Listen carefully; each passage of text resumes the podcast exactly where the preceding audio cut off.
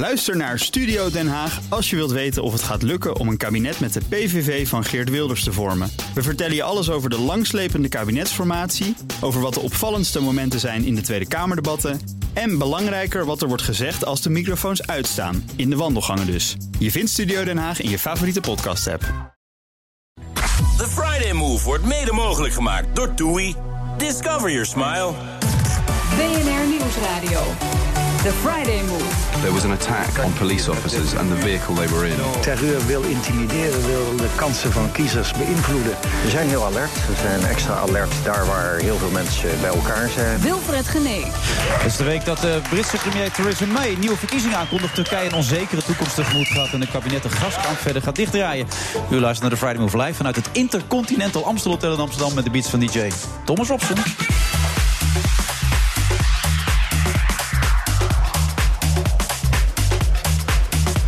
Cabaretier Stefano Keizers won vorig jaar de Wim Sonneveldprijs op het Amsterdams Kleinkunstfestival. En bij het grote publiek werd hij vooral bekend door zijn deelname aan De Slimste Mens.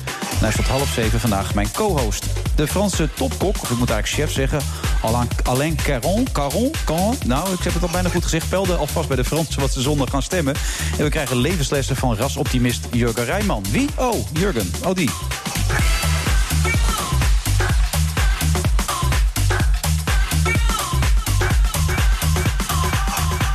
Dat allemaal op vrijdag 21 april. Zo gezegd vanuit het Intercontinental Amstel Hotel in Amsterdam. Had ik dat al gezegd eigenlijk? Dat kan ik me niet herinneren. Ik zat niet op te letten. Nee, dat die indruk had ik. denk, ga je even testen gelijk. Stefano. Keizers. Govermeid heet je eigenlijk. Dit vind ik een prachtige naam trouwens, Govermeid. Ja, lijkt een beetje op government. Ja, maar dat zal toch niet de reden zijn geweest, of wel? Geen idee. Er zit wel een gedachte achter, toch? Achter die naam, Govermeid, of... Ja, mijn ouders wisten niet hoe ze me moesten noemen. Dus toen hebben ze random letters achter elkaar gezet. En het is ook zo dat mijn voornaam, daar kun je het woord vroeg mee spellen. En met mijn achternaam het woord time. En ik ben altijd te laat. Dus dat is een hele mooie link met elkaar. Nu begrijp ik wel iets meer wat jouw basis is, inderdaad. Dat verklaart een heleboel gelijk, toch ook? Precies. Ja. Je vroeg je af of het 2,5 uur lang was, hè, zojuist, voor de uitzending. Ja, Wat denk je zelf? Ik denk dat het heel snel voorbij gaat. Maar dat het voor jou echt een ondraaglijk, eindeloze middag gaat worden. Waarom denk je dat? Omdat ik heel veel ga praten op een hele langzame manier. Oké, en dat denk je dat ik dat niet fijn ga vinden? Ja, dat is mijn vermoeden. Oké. Nou, dan gaan we kijken of dat gaat kloppen. Waarom praat je zo langzaam dan? Omdat ik eh, mezelf heb voorgenomen om tijdens het praten na te denken over wat ik zeg. Dus al pratende kom ik eigenlijk tot een zin. Dus ik worstel mezelf telkens Zoals ieder mens eigenlijk, toch? Of niet? Is dat zo? Ja?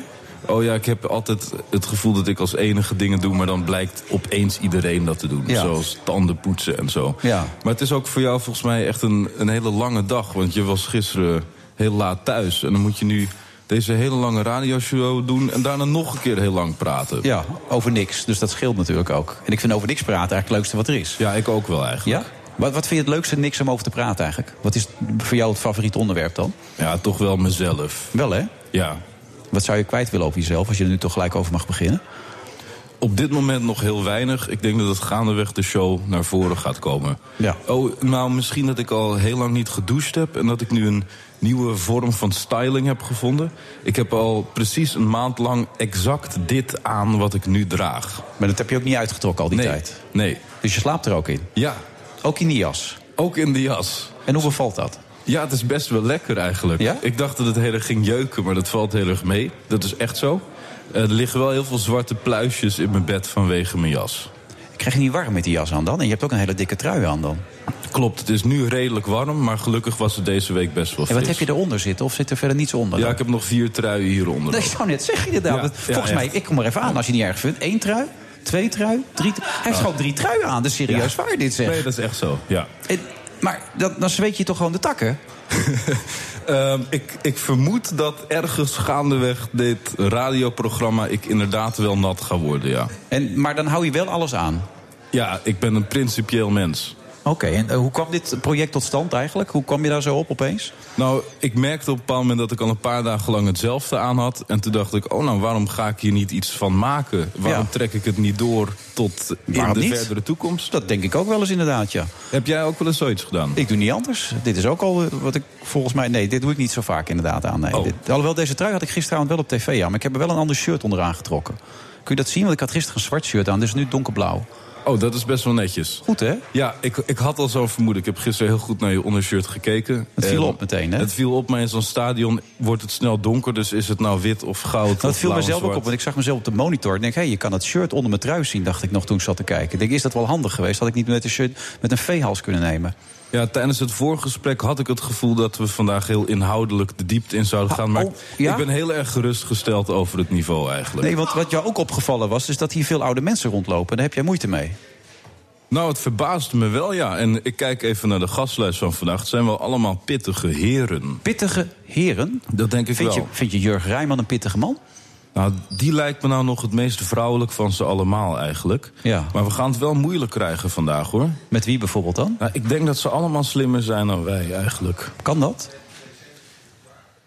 Ja, ik, ik had eigenlijk het vermoeden van niet. Maar als ik naar deze hoofden kijk, dan begin ik ehm, zowel letterlijk als dus ook figuurlijk te zweten. Nu al. Je bent wel scherp. Is dat zo? Het lijkt alsof we een soort geen ja en geen nee aan het spelen zijn met maar elkaar. dat genee vind ik leuk gevonden voor jou. Ja, dat had je zelf niet eens door, volgens Nee. mij. Nee, die kwam er zo even tussendoor. Jij denkt waarschijnlijk nog sneller dan je praat. Je praat al heel snel. Oh nee, dat is niet waar. Je praat niet snel. Precies. Maar eh, zou je tempo wel omhoog kunnen gooien? Lukt jou dat? Ja hoor, als jij dat wil, dan doe ik het voor je. Het kan wel. Ja hoor, ik doe sowieso alles wat je wil. Oh, nou, dat is al heel fijn. Bovendien had je ook over jonge mensen gezegd... dat er een pittige genocide geen kwaad zou kunnen eh, binnen afzienbare tijd, toch? Ja, ik vrees al dat die quote voorbij zou komen. Die is een beetje uit de context Ja, daar hebben we gehad, joh. Dat maakt toch niet uit. Nee, kijk, ik had het erover dat ik vermoedde dat de volgende milieubeweging Je zou tempo zijn... gaat omhoog, eh, Stefano. Hoor je ja, dat? Ik, ik ben er, Ik merk ik het. ben erop aan Goed, het letten. man. Ja, je bent me aan het prikkelen. ja, ik merk van. het ook inderdaad. Lekker, man. Heerlijk. Ja. Maar je had dat ooit een keer in een bepaalde context geroepen, toch? Ja, Dat het precies. eerste wat bij jongeren opkwam. Dat was volgens mij de vraag of zo, toch? Ja, en toen zei ik dat ze bestaan. Dat, dat ik dat het grootste probleem vond aan Ja. jongeren. En ja, toen werd die tekst steeds wat meer eh, extreem gemaakt. Maar ik heb wel het gevoel dat we inderdaad op een bepaald moment... en het schijnt zelfs al zo te zijn dat er milieubewegingen zijn... die om de aarde te redden massaal zelfmoord aan het plegen zijn. Oh, dus dat ruimt al aardig op. Precies. Ja. ja dus daar ging En het jouw eigenlijk oproep is over. eigenlijk aan meer mensen om dat nu te gaan doen. Zijn er nou specifieke mensen waar je aan denkt... van waar je zegt, stop er maar lekker mee? Nou, mensen die dus echt een hart hebben voor, voor de aarde... die eh, zouden dat eventueel kunnen overwegen. Ja, dus gewoon voor in het belang van de aarde ermee te stoppen nu. Precies. Ja, dus een collectieve zelfmoord in het verband met de redding van de aarde eigenlijk. Exact. Ja. Zijn we dan strafbaar als we dat zouden doen? Eigenlijk op radio of niet zo'n oproep? Ja, je stelt die vraag eigenlijk iets te laat. Maar ik had ook Ja, tijdens nee, het dat interview... eh, had dat ik is inderdaad waar, ja. Dat ik wel op het randje zat, ja. Ja. Nou zit ik wel, dit- mensen moeten wel weten dat dit enigszins absurdistisch bedoeld is. Want voor je het weet gaan mensen echt werken. Alhoewel, of is het bij jou in geval niet absurdistisch bedoeld? Nou, laat ik maar zeggen dat het allemaal compleet absurdistisch bedoeld is. Want anders gaat het me weer achtervolgen... zoals al die andere vrolijke verhalen die ik ehm, spontaan de wereld inhielp. Eh, zo gaat het nou eenmaal. Ja, Want- Laura Dekker waar je mee getrouwd was en zo, dat soort Ja, dingen. precies. Ja. Hoe is het met die juridische procedure van, het, van de scheiding en Ja, zo? dat Hoe loopt loopt dat? dus echt nog steeds. Ze, ze is echt furieus. Waarom eigenlijk? Ja, omdat ik het blijkbaar niet in het eh, openbare had mogen brengen. Oké, maar toen douchte je nog wel in die periode. Ja, ik heb wel ooit een andere keer drie maanden niet gedoucht... en toen een parfum van mezelf gemaakt. En? Lekker? Nou, ik had er te veel alcohol bij gedaan, dus het rook heel erg naar alcohol. Ja, dat is dan jammer. Ja. Maar heb jij een fijne geur van jezelf? Ja, ik vind van wel. Daar heb je veel goede positieve reacties op gehad. Ja, ruik jij veel aan jezelf? Nee, ik niet zelf, maar mijn, eh, mijn huidige vrouw, maar ook mijn vorige vriend zei dat ik een hele fijne lichaamsgeur had. Dat Netjes. dat een van mijn favoriete dingen vond. Verder kon ze heel veel dingen opnoemen die niet zo leuk aan me waren. Maar dat was wel oké. Mooi. Ja, Ja. Ik heb bij jou heel erg het gevoel dat je geen geur hebt. Echt waar? Ja. Wil je, eh, nou ja. Nee, het is oké, dat zou ik net zeggen. Oké. wel. Zweet je al? Ja, wel een beetje. Oké, hou dat vast. Yes. We gaan verder in deze uitzending met zometeen de meest positieve man van Nederland. Hij heeft eh, verschrikkelijk aan lage wal gezeten, diep in een dip, maar hij is er weer uitgekomen. Maar hij voelt zich beter dan hij ooit gevoeld heeft. Jurgen Rijman.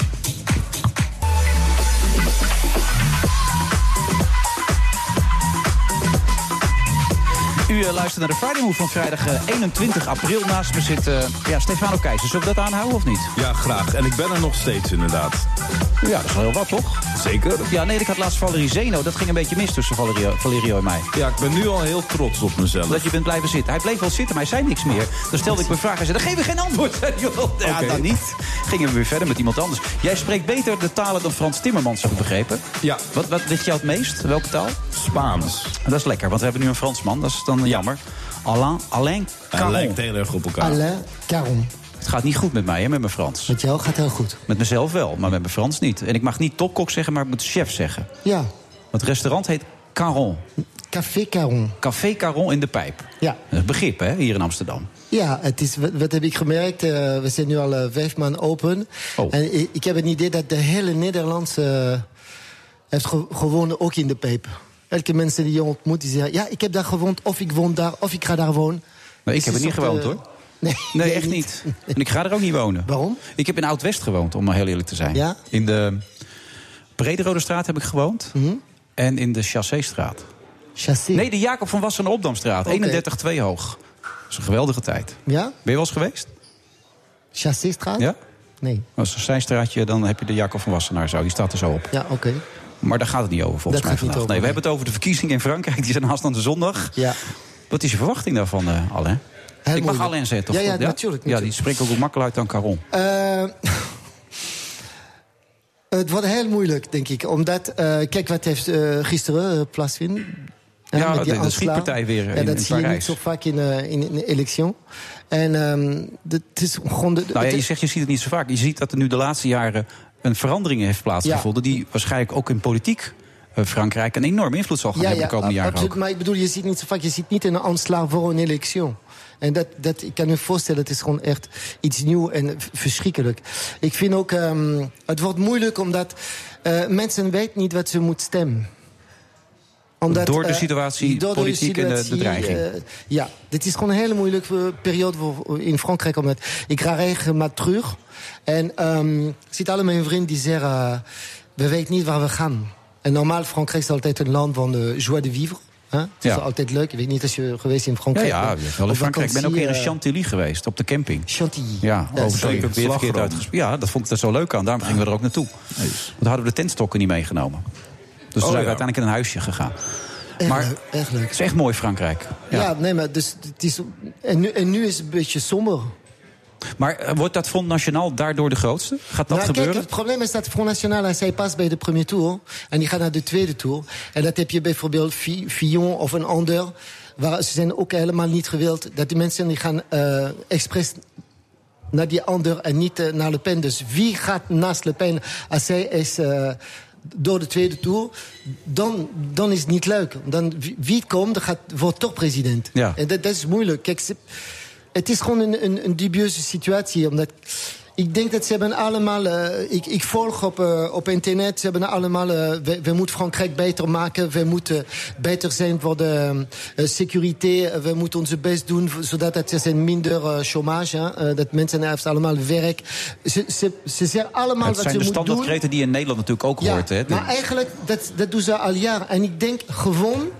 eh, president van een land als Frankrijk is gewoon echt een hele zware beroep. Ja. Dus eigenlijk durft niemand op dit moment president te worden. Nee, nee, jawel, je hebt je genoeg. Je hebt je genoeg die wil president worden. Maar ik denk president worden van zo'n Frans, zo'n ehm, eh, land als Frankrijk, is gewoon heel erg moeilijk momenteel. Omdat, eh, kijk, en ik ben blij, hier is nog geen aanslag. In Frankrijk is meer dan 200 mensen die zijn doodgegaan in minder dan twee jaar.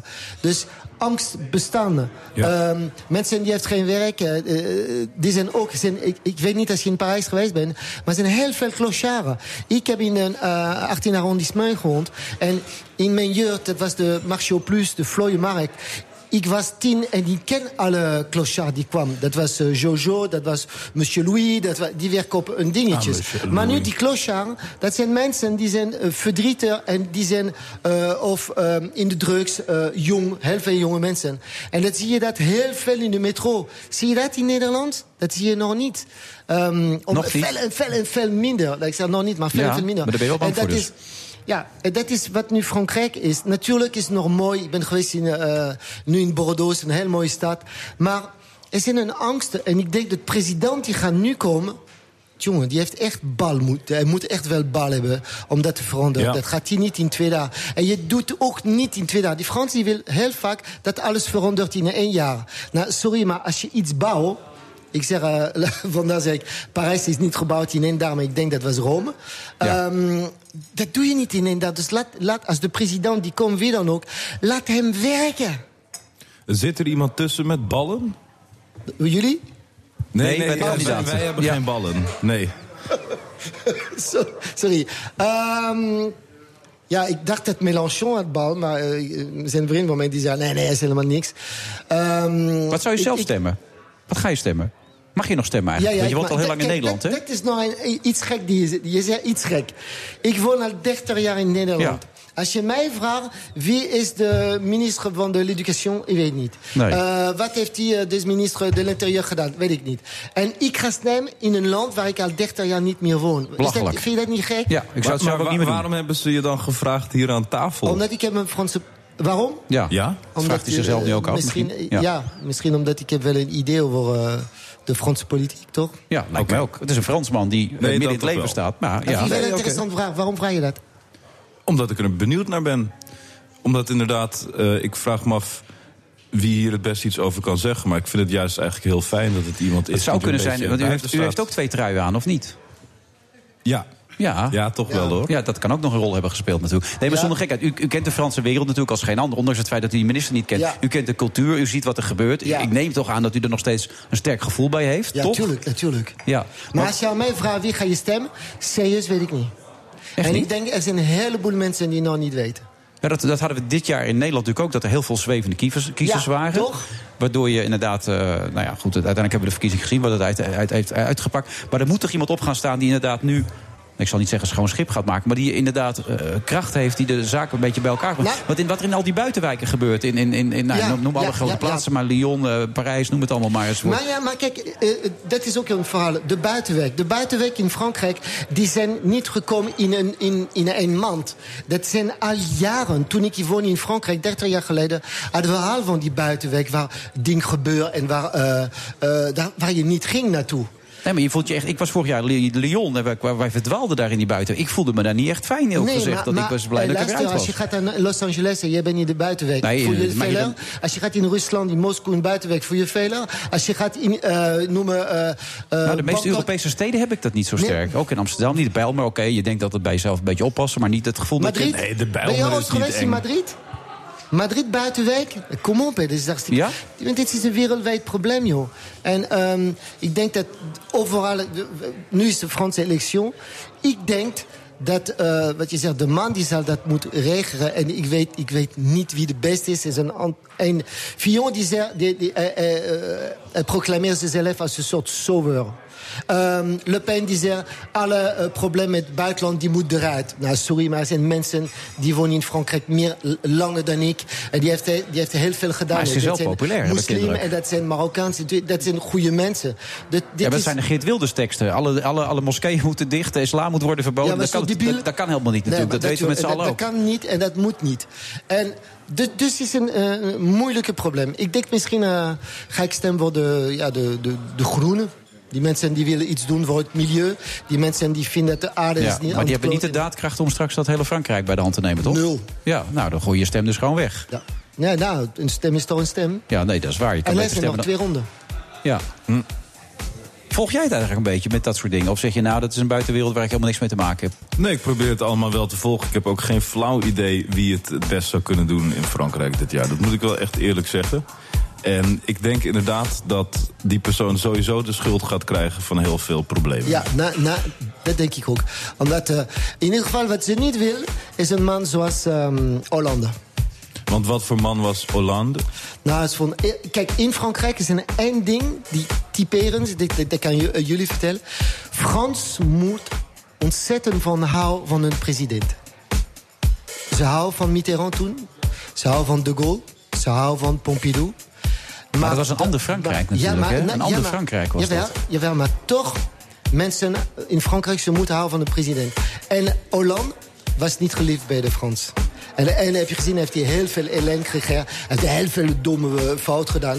Ja. Maar ik denk dat... eh, en nu, ik, ik, ik zie niet iemand die denkt... ja, hij gaat, de Frans gaan hem helemaal eh, te gek vinden. Maar dit weekend de eerste ronde, hè, voor de Franse verkiezingen. ja. Nou. Wat is eigenlijk de overeenkomst tussen koken en politiek bedrijven? Dit Je wil eh, erachter komen waarom je hier zit. Hè? Dat wil je nog op tafel Ja. hebben voordat we stoppen. Nou, prima. Precies. Hele geurige thee trouwens heb je daar, Wilfred. toporganisatie, Ja? goed met inkopen... Oké. Eh, dat bete- betekent eh, Interessant. goed administra- eh, administratie, mensen blij maken. Mooi. Misschien kan ik president worden. Ja. En ik vind het zo charmant, dat Nederlands-Frans. Dat blijft gewoon heel bijzonder altijd. Hou je dat er ook met opzet in na 30 jaar? Dat je denkt, dat vindt iedereen fijn, want ik vind het heel fijn. Maar Als ik zou dat doen, dan zal ik echt een roodzaak zijn. Dat, dat Ja? betekent dat, dat gebruik ik mijn manier van praat... Om, ehm, zodat dat de mensen mij nog leuk vinden. Nee, ik eh, interesseer me niet. oké. Nee, want Stefano kan sneller praten namelijk als hij gewoon even zijn best doet. Maar Ja, maar daarna kakt het wel heel snel in. dat is wel waar, inderdaad. Het is allemaal schijn. Caron van Café Caron, Oui. in de pijp, vijf maanden open. Begrip, iedereen heeft er gewoond, maar Ja. iedereen komt er ook. Ja, heel goed. Bedankt, En van. Jumler, mijn zoon, mijn andere zoon. Ja. Dat Ja. doen we een andere keer dan. Vind je dat goed? Nee, daar gaan we een andere keer over praten. Ja, zometeen na de reclame. Jurgen Rijman, positief als altijd. Oh ja? Ja. BNR Nieuwsradio. The Friday Move. gaat om de 28-jarige Sergei W., een, een, een Duitse Rus. We were moving towards a car and then I heard two or three shots. We zijn heel alert. We zijn extra alert daar waar heel veel mensen bij elkaar zijn. Eén goal en, en je bent gewoon door. Wilfred Genee. Erik Scherder, Las Boering en Anne Mulder zijn nog de gast in deze uitzending van de Friday Move. En Stefano Keizers, hij, hij zit er nog steeds. Ongelooflijk. Yep.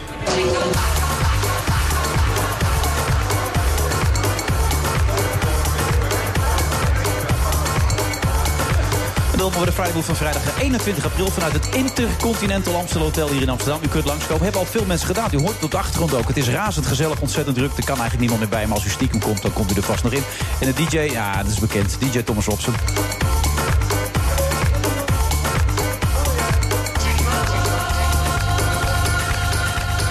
En naast me dus nog steeds Stefano Keizers... die net aan mij en ook aan eh, Jurgen Rijmer vroeg... of we wel een keer heel dik zouden willen zijn. En jij zegt zelf dat heel graag te willen. Nou, ik ben wel echt oprecht benieuwd hoe het zou zijn als mijn lichaam opeens twee, drie keer zo groot is als dat het nu is. Dan denk ik dat alles opeens heel anders wordt. Oh, meen je dat? Dat denk je echt? Dat denk ik echt. Dat is een verrassende ik, ik, weet, constatering. ik, ik weet nog dat ik na de zomer had ik op een gegeven moment woog ik bijna 100 kilo en ik had echt een buik van hier tot 100 ginder. kilo? Ja, echt. Jij? En ik, en ik, Dat was een beetje zoals die film met Eddie Murphy, dat hij opeens Ja, die professor nou, was. nee, nee, ik, ik ben vrij lang, dus bij mij werk je niet. Maar ik, ik word Oh. Hm. dan, het gaat bij mij in mijn buik zitten. Maar het ergste is dan als je je schoenen moet aandoen... en je dan over die buik heen moet leunen. Je bent gewoon kapot nadat je twee schoenen gevederd hebt. Dan moet je dan nog naar, naar buiten en zo. Dus het, het- ja, ik weet niet. Ik zou, niet. ik zou dat niet willen ervaren meer, hoe erger het kan Jouw zijn. microfoontechniek schijnt niet goed te zijn. Jouw microfoon wordt nu anders eh, Ik moet neergezet. wat leren nog, Doe je dit eh, wel eens vaker op radio nee, en zo? dit is niet zou mijn echt ding. wat mee moeten gaan doen, is niet eh. Jurgen. Dat zou echt jouw ding kunnen zijn.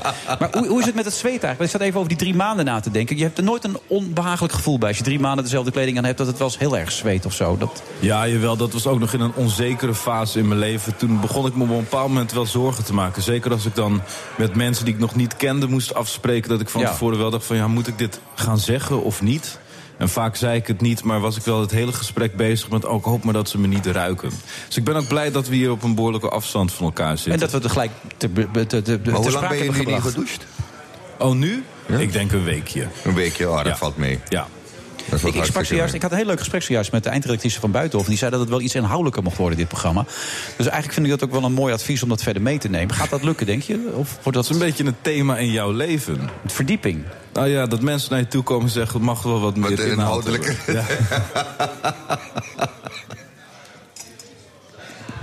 Ga je nu boos weglopen? Nee, ik laat even de stilte vallen. Ja, even, even een moment van contemplatie. oké. vind ik altijd wel mooi in zo'n uitzending.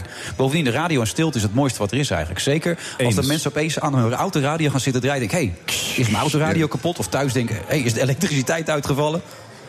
De DAB doet Oh, het ja, ook die niet zo goed. had ik het nog een keer kunnen doen. Nou goed, maakt verder niet uit. Daarvoor kom je trouwens niet. Jurgen, je hebt ongelooflijk in de put gezeten. Je bent eigenlijk gewoon down and out in, in, de, in de grote... de- ja, noem het allemaal maar. En, en, en nu ben je er weer bovenop gekomen. Toch, dat is het verhaal achter dit boek. Nou, Rijman zoekt raad.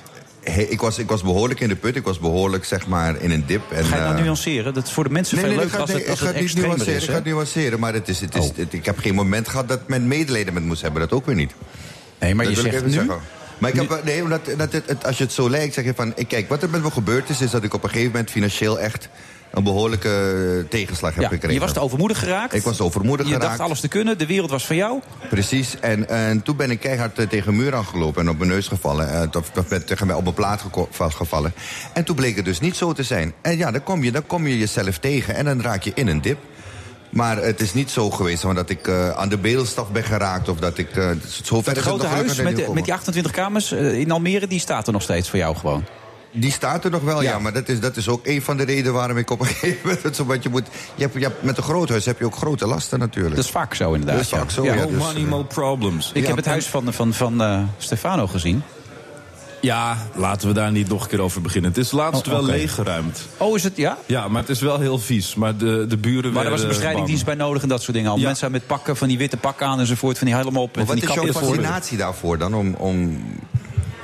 Nou, ik hou ervan om grenzen op te zoeken. Dus dat is denk ik hetzelfde met dik zijn. Ik ben wel benieuwd hoe ver zou ik mijn lichaam kunnen drijven een bepaalde richting op. Maar je helemaal gezondheid, mis. maar je Gaat er gezondheid helemaal ga je toch niet ervoor opofferen? Het dreigt een inhoudelijk interview te worden. Nu gaat het weer mis. Dat vind ik dan zo jammer dit. Oh, We waren net lekker bezig. Gaan we Nou, weer over dit ik, soort dingen nou, hebben. Ik had nog wel een vraag van...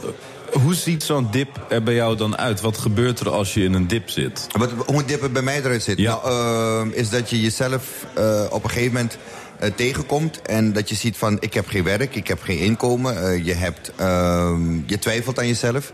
Je twijfelt aan, eh, ben ik nog wel goed genoeg om het werk te doen wat ik wil doen? Kan ik mijn passie nog achterna gaan? Dat is een dip, is dat je, dat je op een moment zit van complete twijfel... Als, vooral aan jezelf en hoe je verder moet. En dat was voor mij echt het moment eh, vorig jaar dat ik, dat ik bereikt had. Je was net 50 geworden. Nee, ik zou, ik zou nog 50 moeten worden. Het was, het was eh, een paar maanden voor mijn 50ste verjaardag. En toen kwam al dat er bij elkaar, zeg Toen maar. kwam het allemaal bij elkaar. Ik kreeg het, eh, ik- mijn- mijn programma stopte, waardoor mijn inkomen stopte. Eh, ik had geen theater, maar het zou pas weer aan het eind van het jaar beginnen. Omdat ik be- bewust ook was gestopt met theater in eh, een paar jaar ervoor. Omdat je tegen mij had gezegd, ik wil niet meer, ik ben er wel klaar mee. ik ga nu andere dingen doen. Nee, maar precies. Maar ik, ik, zeg ook, ik zeg ook heel terecht, ik ben een beetje de Heintje Davids van deze tijd. Want ik heb soms momenten dat ik zeg van Hm. ik wil niet meer. Maar dat is ook het sterke van als mens wat je hebt. Dat je van gedachten kan veranderen en zeggen ik wil het toch, ik wil het toch weer oppakken. Ja. want is het soms niet heel fijn om rock bottom te zitten... en weer iets helemaal vanaf nul op te kunnen bouwen? Nou, dus dat is wat ik in het boek ook beschrijf. Het is wat me, wat me weer een heel nieuw elan heeft gegeven. En het, het, het is, ja, ik zei, het was onvermijdelijk. En ik ben er, ik- dankbaar is een groot woord, maar ik ben wel blij dat het met me gebeurd is. Want het heeft mij als mens behoorlijk veranderd. En ook mijn kijk op het leven. Dus het is wel wat je zegt. Maar hoe van, dan? ja, Hoe heeft het je veranderd dan? Hoe kijk je nu naar het leven dan? eh, nou, minder materialistisch sowieso. Ik kijk... eh, Maar dan doe je dat grote huis toch gewoon weg? ja, ga jij hem kopen? Eh, nee. Nou, je kan een huis niet zomaar wegdoen. Zo werkt dat niet. Ik Maar je kan niet- dat gewoon in de verkoop zetten, toch? Of- Ja, je kan het in de verkoop zetten. Dan moet je iemand vinden die het wil kopen. Oh, zo groot is het dat waarschijnlijk... Het is te duur gewoon voor de meeste mensen. Ja, Ja, maar je hoeft het toch niet te verkopen? Je kunt er gewoon uitlopen en in de bosjes er tegenover gaan liggen. Dat zou ook kunnen, Ja, maar maar... gaan de kosten toch niet weg? Dan heb je toch nog steeds die kosten, die, man? dan blijf je toch die kosten houden. Ik bedoel, dit, hoe je het ook went of keert. Je, je moet, je, het, is een, het is een feit waarvoor ik mezelf heb geplaatst. En daar moet ik gewoon mee leven. En, Maar je en zou het ben- wel willen verkopen. Mensen die nu luisteren en die dat enorme paleis zouden willen hebben... die kunnen nu bellen. Die mogen bellen, ja, natuurlijk. Ja. eh, ik Moet het kosten? eh, eh, nu op dit moment 2,5. 2,5 miljoen? Ja. Oké. Maar dan woon je wel in Almere. Dat, dat komt er dan ook maar nog bij, in de topbuurt, de topbuurt van Almere. Er zijn veel mensen die zeggen, daar zou ik nog niet eens... Maar goed, dat maakt verder niet uit. Ja. Maar als dat zou kunnen, maar dat materiële, dat, daar hecht je toch minder waarde aan. Nee, daar hecht ik minder waarde. En Kijk, ik ben blij dat ik in het huis kan blijven wonen. Want het is toch iets wat ik met mijn vrouw samen gebouwd heb.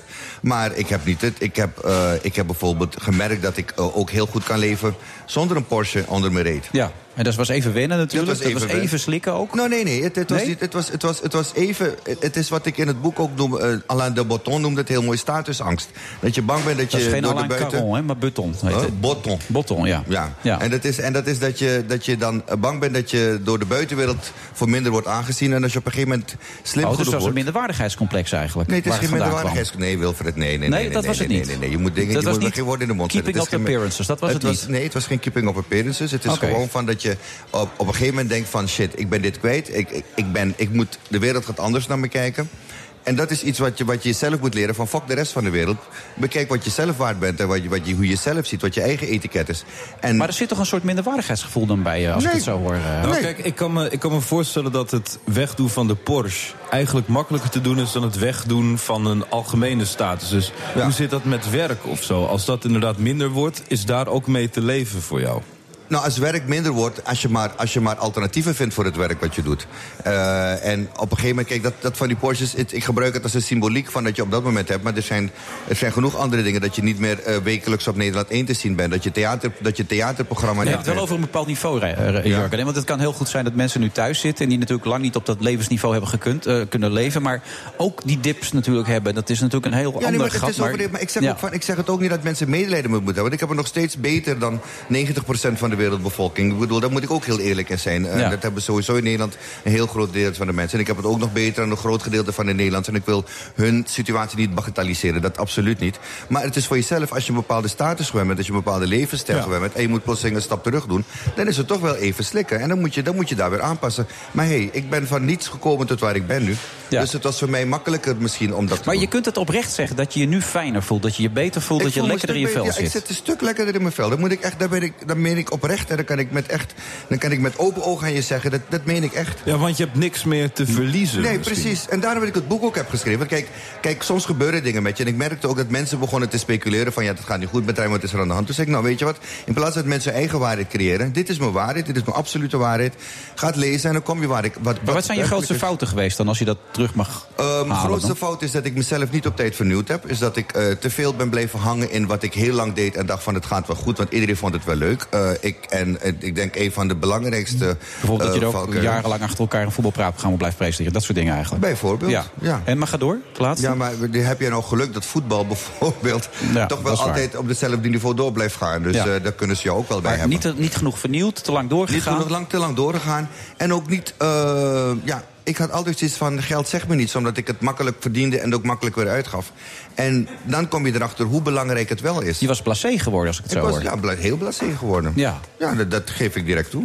En dat is nu helemaal voorbij. Je Voor zal mij nooit, wel, je zal nooit meer die fouten kunnen maken, gaan maken. Ik zeg nooit nooit, maar ik zal, het zal een stuk moeilijker zijn voor mij om die fout weer te maken. Omdat ik nu heel bewust bezig ben met mijn leven en heel anders naar dingen kijk dan voorheen. En waar ligt nu je ambitieniveau dan? Wat is dat dan? Mijn ambitieniveau ligt nu om vooral eh, met de kleine dingen gelukkig te zijn. Om, Een eh, YouTube-kanaal. Een YouTube-kanaal Nou, dat zou ik al heel blij mee zijn. Ja, ja. Dat, daar zou ik al heel blij mee zijn. Daar ben ik ook, daar ben ik ook aan het overwegen hoe ik het best ga invullen.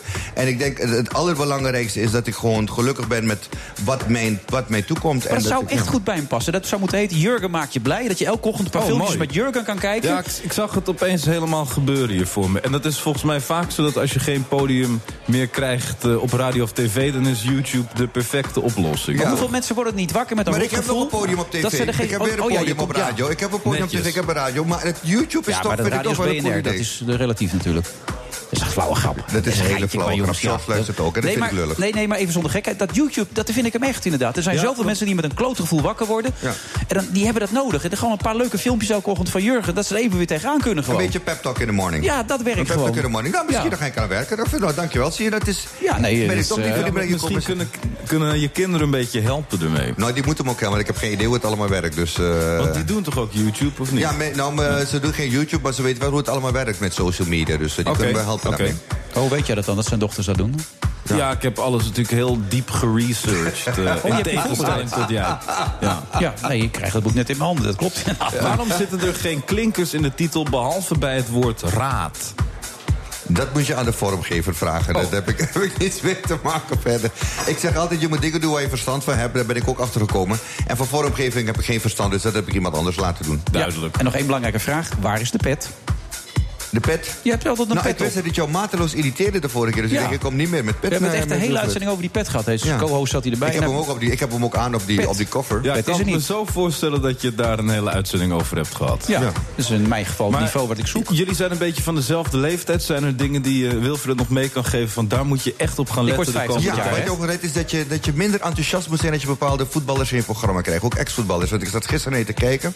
En ik, ik, ja, ik sorry hoor, maar ik, je werd zo enthousiast toen René Eikelkamp erbij kwam. Ja. Je werd echt dat kleine jochie dat ze, dat ze, dat ze held van vroeger zag. En Nee, denk, maar ik vind René wereld. ik weet het, maar dat zeg ik ook aan je. En, en, en weet je, omdat je altijd toch wel een beetje de man bent... eh, een, beetje, een beetje pedant, een beetje van Ja. mensen uit een tent lokken. Maar ik zag echt dat kleine jochie dat Nee, ik vind, ik hier vind is René, mijn grote eh, René. Eikelkamp vind ik een weergeloze geweldige gozer. Die is een beetje zoals jij. Je, moet, je had even terug moeten kijken. Die is ook een beetje anders, laat ik het zo stellen. Ben je, ben je met me aan het flirten?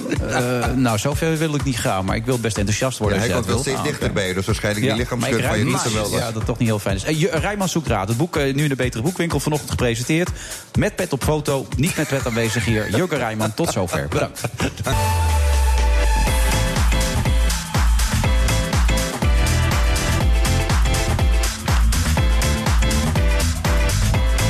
van vrijdag eh, 21 april. Naast me nog steeds Stefano Keizers. Hoe moet ik jou eigenlijk precies aanspreken? Wat ben je nou eigenlijk precies, Stefano? Als je dat zou kunnen vastleggen voor zover mogelijk. Ik ben een entertainer en een winnaar. Ja, dat las ik ook. Waar staat dat op? Dat is wat ik ben. Omdat je de Wim Sonneveldprijs hebt gewonnen. Onder andere, maar ik denk dat ik beide al mijn hele leven ben geweest. Kan ik niks aan doen. Oké, en hoe merkte je dat als kind dan, dat je een winnaar was? Ja, overal waar ik kwam won ik prijzen. Zoals? Nou, ik was ooit in het land van ooit. En toen was er een soort... eh, Ja, toen, ja we liepen daar ehm, over het eh, park. En toen was er een soort toneelwedstrijd gaande voor de hele jonge peuters. En ik was denk ik een jaar of twaalf. En daar ben ik toen aan mee gaan doen. En toen won ik het van al die peuters. En hoe won je dan? Wat deed je dan precies? Ik moest geloof ik verliefd kijken en daarna geblinddoekt een of andere gillende man vangen. Zo, en dat ging fantastisch. Ja. Er zijn geen beelden van, helaas, denk ik. Ik denk het ook niet, maar ik wil het best naspelen voor je. Nu? Nu? Ja? Dat is misschien lullig voor de gast. Oh, dat is waar. Het is radio bovendien. Dus verliefd kijken en dan achter iemand aan gaan rennen. Ja, dat is wat ik me kan herinneren. Het kan ook misschien in een andere volgorde zijn geweest. Dat is fijn dan. Een winnaar aan tafel is altijd goed natuurlijk. Ja. En aan tafel inmiddels Sinan Kan. Hartelijk welkom. Of zeg ik Jan? Wat zeg je? nou? Jan, dat Ja, was ja. het. We hebben het er vorige keer heel lang over gesproken inderdaad. Ja. Ook, ook natuurlijk, oh, ehm, Wilfred, dat ehm, eh, veel sportcommentatoren ook Emre Kan zeggen hè, Ja. van Liverpool. Ja, is en het is gewoon Jan. Ja. ja. Nou ja, zelfs nee, in nu zeggen Jan, zeg jij nu. Ja, Jan. Oh, ik zei net Jan, zei Ja, ik. nee, Jan. Jan. Dus zelfs in, de, in, de, in het FIFA-spel wordt eh, zijn naam verkeerd uitgesproken, zag ik. Daar heb je niet over gebeld of zo nog? Nee? Nee? nee. Oké. Hey, je zat van de week bij Jeroen Pauw en je wilde eigenlijk een ander gesprek, heb je de redactie, de redactie verteld. Wat, waarom wil je een ander gesprek dan bij Jeroen Pauw? Nou ja, je zat, ik zat daar tegenover een eh, 28-jarige economiestudent die niet veel te melden had. En eh, op alles wat je zei ook gewoon eh, een tegenvraag had. En de boel bagatelliseerde, maar ook drie keer eh, Viskop en eh IJmuiden en Timbuktu. En ja, op een gegeven moment kom je er ook gewoon niet meer doorheen. Dus Nee. het was eigenlijk een beetje verspilde energie. Maar dat was een pro-Erdogan-aanhanger. Ja, dat was, zeker, ja. Ja, ik ben bang dat dit dan een nog veel zwaardere middag voor je gaat worden eigenlijk. ja? Ik weet niet eens wat Timbuktu hiermee te maken heeft eigenlijk. Ja, ik, ik ook niet. Maar hij zei, als ik naar Timbuktu ga, dan ben ik daar ook een viskop. Dus we hadden het over Turkije en het gaat over eh, Mali. Ja. Maar hij was een van de ruim 70% Turkse Nederlanders die het een uitstekende keuze vonden dat ze ja hebben gezegd eh, tegen dat referendum. Ja, van de Turken die hebben gestemd, Ja. eh, was hij ook een van die, eh, die ja had gestemd. En op zich vond ik het wel moedig dat hij zijn keus wilde verdedigen. Waarom moedig? Huh? Waarom was dat moedig? Nou, omdat ze dat niet heel erg durven. Dus dat, wat je ziet is dat Nekamp in Turkije eh, eh, eh, in ieder geval onder druk staat, niet durft te praten. En hier is het een beetje omgekeerd. Ze, een deel schaamt zich ervoor en, en een deel wil dat gewoon niet. Dus, Maar als nee zeggen, dan loop je er ook een bepaald risico, zoals jij dat nu doet, zo uitgesproken als jij erin bent. Ja, zeker. Dat is, dat is ook zo. Ehm, ehm, wat je krijgt is een één lange brei aan intimidaties en bedreigingen. En, Hoe ver eh, gaat dat dan? Wat moet ik daarbij voorstellen dan? Nou ja, dat gaat met eh, eh, dat je op het station van een afstand wordt aangesproken of uitgeroepen of uitgescholden. Tot, tot aan mailtjes, tot aan appjes, bellen. Van we gaan je neersteken, dat soort dingen. Wauw. Dat vind- vinden ze wel grappig. En het weerhoudt je er niet van om er toch zo uitgesproken over te blijven? Nee, ik ga hem ook helemaal zeker niet inhouden. En hem ook zeker niet laten intimideren door dit soort figuren. Ik vind dat, eh, dat ik ook. eh, ik, en ik hoop ook nog anderen zich uitspreken waarom we nee hebben gestemd. Eh, en Kun je het kort samenvatten waarom je nee hebt gestemd? nou ja, weet je, Wilfred, ik wilde eigenlijk helemaal niet gaan stemmen. Omdat ik dacht van, nou ja, het is iets wat 3000 kilometer verderop eh, gebeurt. Eh, ik ga daar af en toe op vakantie. Ik hoef niet over het lot van die mensen eh, te bepalen. Voor mij was eigenlijk de trigger Rotterdam. Hoe ze zich daar voor het consulaat eigenlijk als een groep maloten gedroegen. Met stenen gooien naar de politie. Dacht ik, ja, als ik dan toch mag stemmen, ik heb die kans. Eh, dan ga ik toch stemmen als een soort eh, tegenstem. ook omdat ik eh, vind dat. ehm, ja, het gaat nogal over een grote ingrijpende verandering in Zo, het land. niet zo'n klein Eh, beetje Een man die de, de, de, de macht grijpt. Maar ik heb eigenlijk best wel lang getwijfeld. Moet ik wel gaan stemmen? Ook omdat ik denk van, nou ja, eh, ik leef in dit land. Ik moet me vooral concentreren op wat hier, hier gebeurt. En dat is daar. Ehm, maar ja, dan zie je toch hoe massaal die ja-stemmers dus zijn gaan stemmen. Van de mensen die zijn gaan stemmen, dus 70% En maar 30% heeft dus kunnen tegenstemmen. En daar was ik dus ook eh een van. Ja, je, je noemde het net Maloot. Ik las een artikel, ik weet niet in welke kant het deze week was... waarom er in Duitsland, België en Nederland zoveel eh ja-stemmers waren... en in Engeland juist niet. Dat zou met opleiding te maken hebben gehad. Dat in Engeland veel Turken wonen die uit de steden afkomstig zijn... en hoger opgeleid zijn. En hier in deze omgeving lager opgeleide mensen van het platteland. Klopt dat, die theorie? Ja, dat klopt. Want eh, een- eh, Nederland, België, Duitsland, Oostenrijk... dat waren de landen waar dus de meeste eh, ja-stemmers waren. En dat zijn landen waar, waar eh, arbeidsmigranten wonen. En Amerika, Engeland en nog een aantal andere landen... daar zitten vooral kennismigranten. Dus daar zit echt wel opleidingsniveau... maar ook nou ja, gewoon mensen die dus wel heel erg bewust zijn van... joh, als ik dan ja stem...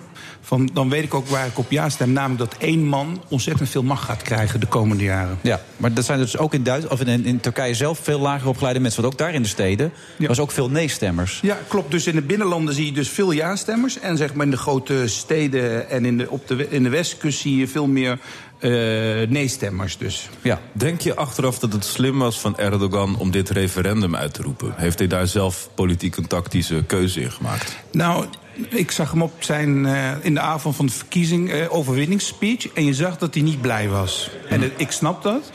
Wat, de, de- marge was natuurlijk heel klein. Hij had verwacht dat hij met 60, 65 procent zou winnen. Dan zou hij kunnen zeggen: jongens, jullie moeten allemaal jullie mond dicht houden. Want de grote meerderheid staat achter mij.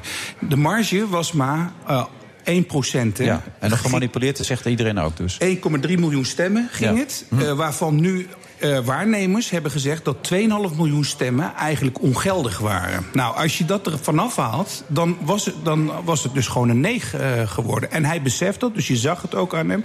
Toch een soort verslagenheid eigenlijk. Ja. En eh, wetende van, nou ja, ik heb dus nu op dit moment de helft van het land tegen me. Dus Maar wat, er wordt nu steeds gezegd, er mag niet meer aan getwijfeld worden aan die verkiezingen. Gaat dat nog wel gebeuren? Gaan er nog onderzoeken komen? Gaan er nog beslissingen worden? De rechter wordt ingeschakeld. Gaat er nog wat gebeuren? De oppositie is, eh, loopt naar de rechter nu. En die hebben gezegd, we gaan dat helemaal doorzetten. eh, tot aan eh, het Europese Hof. Eh, ik weet niet of ze heel veel... eh, Nee, maar, maar verwacht je er iets van of ben je cynisch?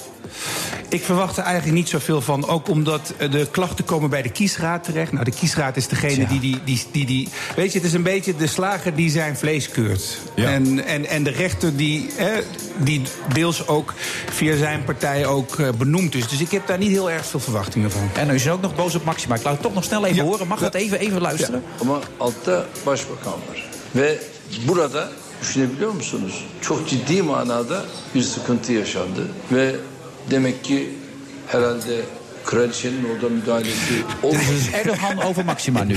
Ja, gisteravond zegt hij van ja, in Nederland heb je dus een, een soort koning met nog een eh, vice, eh, eh, met een premier er nog onder. Nou, het is helemaal uit de, uit de hand gelopen. En tot zijn grote verbazing heeft de koningin dus niet ingegrepen. Toen de minister hier is weggestuurd in de, Ja, uit, ja uit en dat het ja. zo uit de hand is gelopen. Hè. Maxima had kunnen, kunnen ingrijpen. Dus nu denkt een deel van Turkije... het zusje van Maradona had moeten ingrijpen daar in Nederland. Dus de hele staatsvorm is even heel anders uitgelegd dan de werkelijkheid hier in Nederland Nee, er is is. ook dus niemand- altijd boos op Maxima. Nee, maar er is dus niemand die hem corrigeert. Hè? Die dus zegt er is een constitutionele monarchie daar. Dus het is niet zo dat als dat er een koning is, dat hij dan ook de baas is. Eh, maar daar wordt hij dus niet op, eh op, eh op Maar gecorrigeerd. de, de, de, de conclusie is dat dit heel triest is wat er gebeurt. Er gaat waarschijnlijk dus niks meer gebeuren. De situatie wordt nu bestendigd. En dat betekent dus dat we een dictatuur krijgen in Turkije... met alle gevolgen van dien.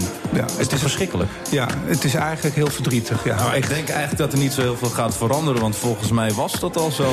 Ja, Dat- dat maar was als de zo. doodstraf erbij gaat komen... en dat soort Ja. zaken allemaal dan... Hij wil misschien de doodstraf ook voorleggen hè? En via een referendum. Ja. En dat is dan wel heftig als je hier daarop moet gaan stemmen. Ben, ben jij zelf bang dat dit voor jou gevolg heeft? Is dit de eerste keer dat je zo heftig bedreigd bent? Nou, ik denk dat het volgens mij nu wel handig is om niet naar Turkije te gaan. En ik weet ook niet of het handig is om in Zuid Rotterdam-Zuid rond te lopen.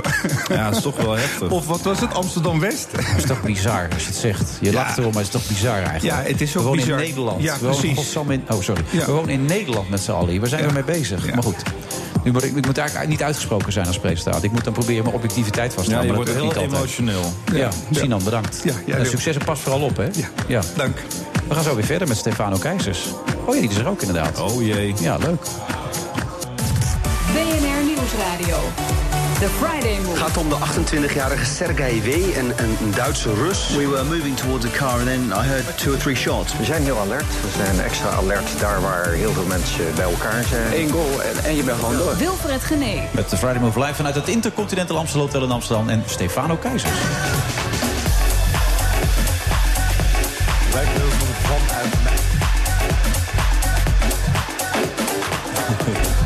Stefano zei, nu lijkt het net alsof het vanuit mij is. Maar Ja. misschien is dat ook wel een beetje zo. Dat weet je helemaal niet. Ja, misschien gebeurt dit alleen maar in mijn hoofd. Ja. Is dit helemaal geen radio? Is het geen realiteit dit? Stefano Keizers maakte een onuitwisbare indruk in het programma De Slimste Mens. En sindsdien zit zijn carrière en zijn bekendheid in een soort stroomversnelling. En hij is tot half zeven mijn co-host. Fernando Rixen was voetballer en is nu ALS-patiënt. Acht maanden lang werd hij in zijn leven gevolgd. En het resultaat is te zien in de documentaire Fernando Rixen. De finale strijd. En daar praten we zo over. En neuropsycholoog Erik Scherder mag zich de trotse eigenaar noemen van zijn eigen tijdschrift.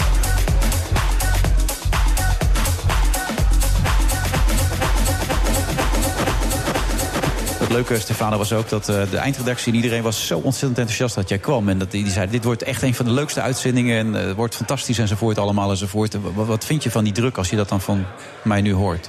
Ja, ik ben natuurlijk stom verbaasd dat iedereen me nog steeds kent. Het is toch alweer twee, drie maanden geleden dat ik nog steeds relevant ben, had ik echt nooit verwacht.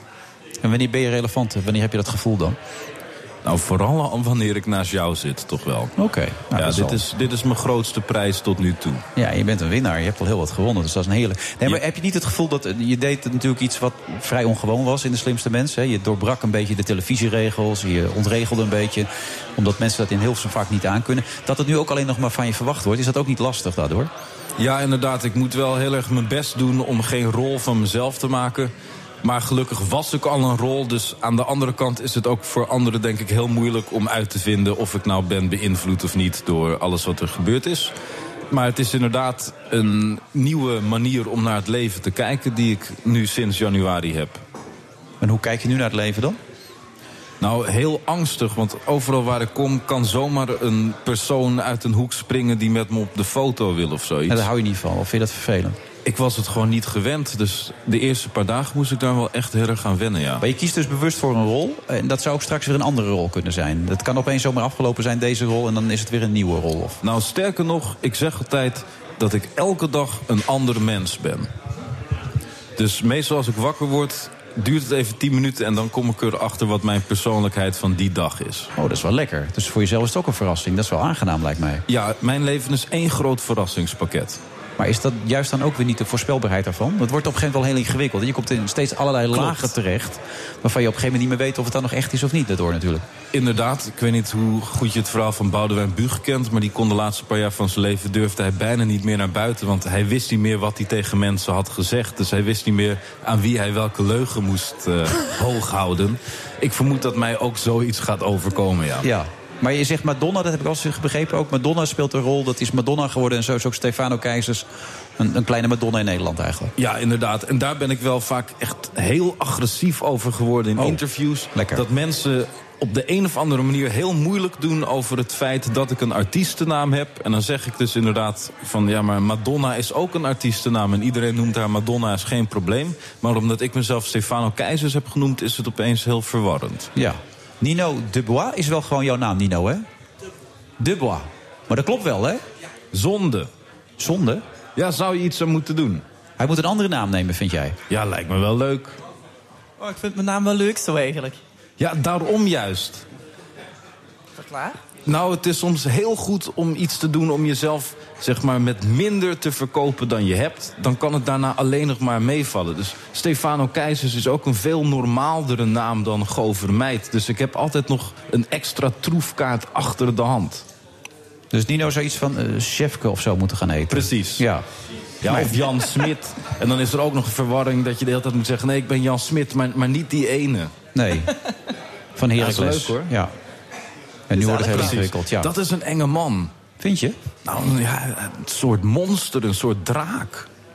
Vind je niet? Ik, ik, vind het, ik ken hem goed, dus ik zal het even aan hem Ja, doorgeven. nee, lijkt wel een aardige man, maar gewoon een fysiek gezien. Ja, maar we hebben hier te maken met de 21-jarige Nino Dubois. ik hoop Oh, ja. dat ik dat zo goed zeg. Uit België. En hier is hij met zijn eerste single. Geef een applaus, dames en heren. Nino.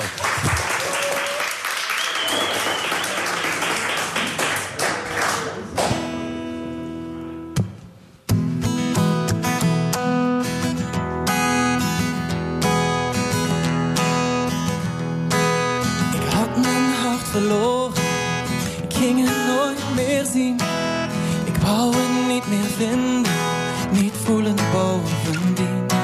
En toen kwam jij in mijn leven, je trok me uit de goot. Je gaf mij weer een reden, de reden dat ik hoop. En ik hoop dat je lach zo oprecht blijft als vandaag. Dat mij niemand overtreft die je hart sneller laat slaan. En ik hoop dat ik kan geven, zolang ik hier nog loop. De liefde van jouw leven, de reden dat ik hoop. Ik zal jou nooit pijn doen, ik doe jou nooit verdriet. Langs mij moeten ze heen gaan, jou raken doen ze niet. Want voor altijd jou beschermen, dan voel ik mij beloond. Want jij gaf mij de reden, de reden dat ik hoop. En ik hoop dat je lach zo oprecht blijft als vandaag. Dat mij niemand overtreft die jouw hart sneller laat slaan. En ik hoop dat ik kan geven, zolang ik hier nog loop. De liefde van jouw leven, de reden dat ik hoop. Je bent voor mij de hemel, de zon in avondrood. Al slapend wil ik leven, als blijkt dat ik jou droom. Want je liefde doet verblinden, een vuur dat nooit meer dooft. Want jij bent in mijn leven, de reden dat ik hoop. Oh,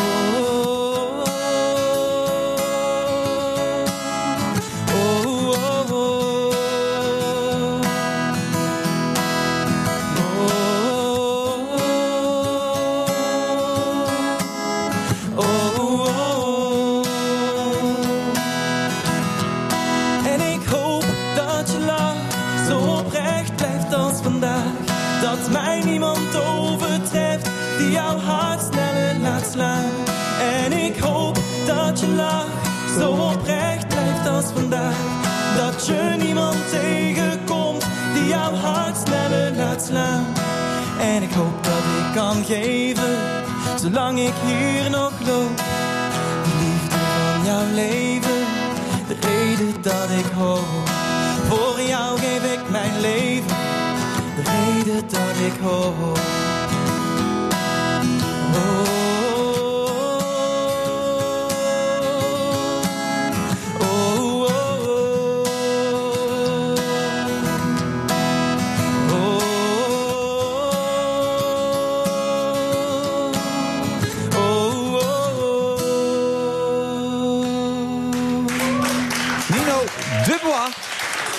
21 jaar oud en hij houdt gewoon zijn eigen naam aan, heb ik begrepen. En wat was het mooi, puur en onschuldig nog, hè, als je dat zo hoort. Ja, deed me een beetje denken aan de Smashing Pumpkins. Ik weet niet of dat je iets zegt. Jawel, jawel. Wat is het meest romantische moment waarop jij ooit hebt gezongen, vroeg ik me af tijdens het liedje. Wel, dat is een heel leuk verhaal eigenlijk. Nice. Ik heb ehm, ooit eens voor een meisje gezongen onder haar raam met mijn gitaar. En, Ehm, ja, eh, maar eh, op een gegeven moment, ze doet open. En ze kijkt naar buiten. En ze doet het raam terug toe. Oh jee. Te gek. En toen kreeg ik een bericht, eh 17 de buren, je maak je weg. ik vond het heel romantisch, maar zei ik klaarblijkelijk niet. Er zit een liedje in, eh, Nino. Daar zit een liedje in. Ik zal er eens over nadenken. Ja, moet je zeker doen inderdaad. Bedankt dat je er was. Succes met alles. Dankjewel, dankjewel. En jij speelt ook in een band trouwens. Lo- Lorgsi? Lorgsi? Longzi. Longsi. Nou, hebben ze het weer verkeerd opgeschreven. Maar het is wel een bekende band, toch? Ja, het is een hele bekende band. Nee, dan dacht ik dat het om die band ging. Lorgsi. Oh nee, Longsi. Ja, nou, Ja? nu ben je me gewoon aan het pesten. Nee, dat zou ik nooit doen. Zometeen Lars Boering. Die eh, vertelt alles als directeur van World Press Photo... over welke prachtige foto's er weer zijn gemaakt het afgelopen jaar. Tot zo.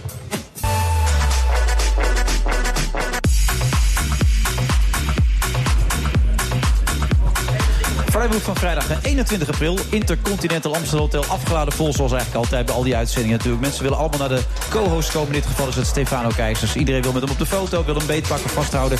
Noem het allemaal maar. Ja, ik zei net al, het lijkt wel het eindejaarsfeest van het CDA hier. Zo wild gaat het eraan toe. Ja, hè?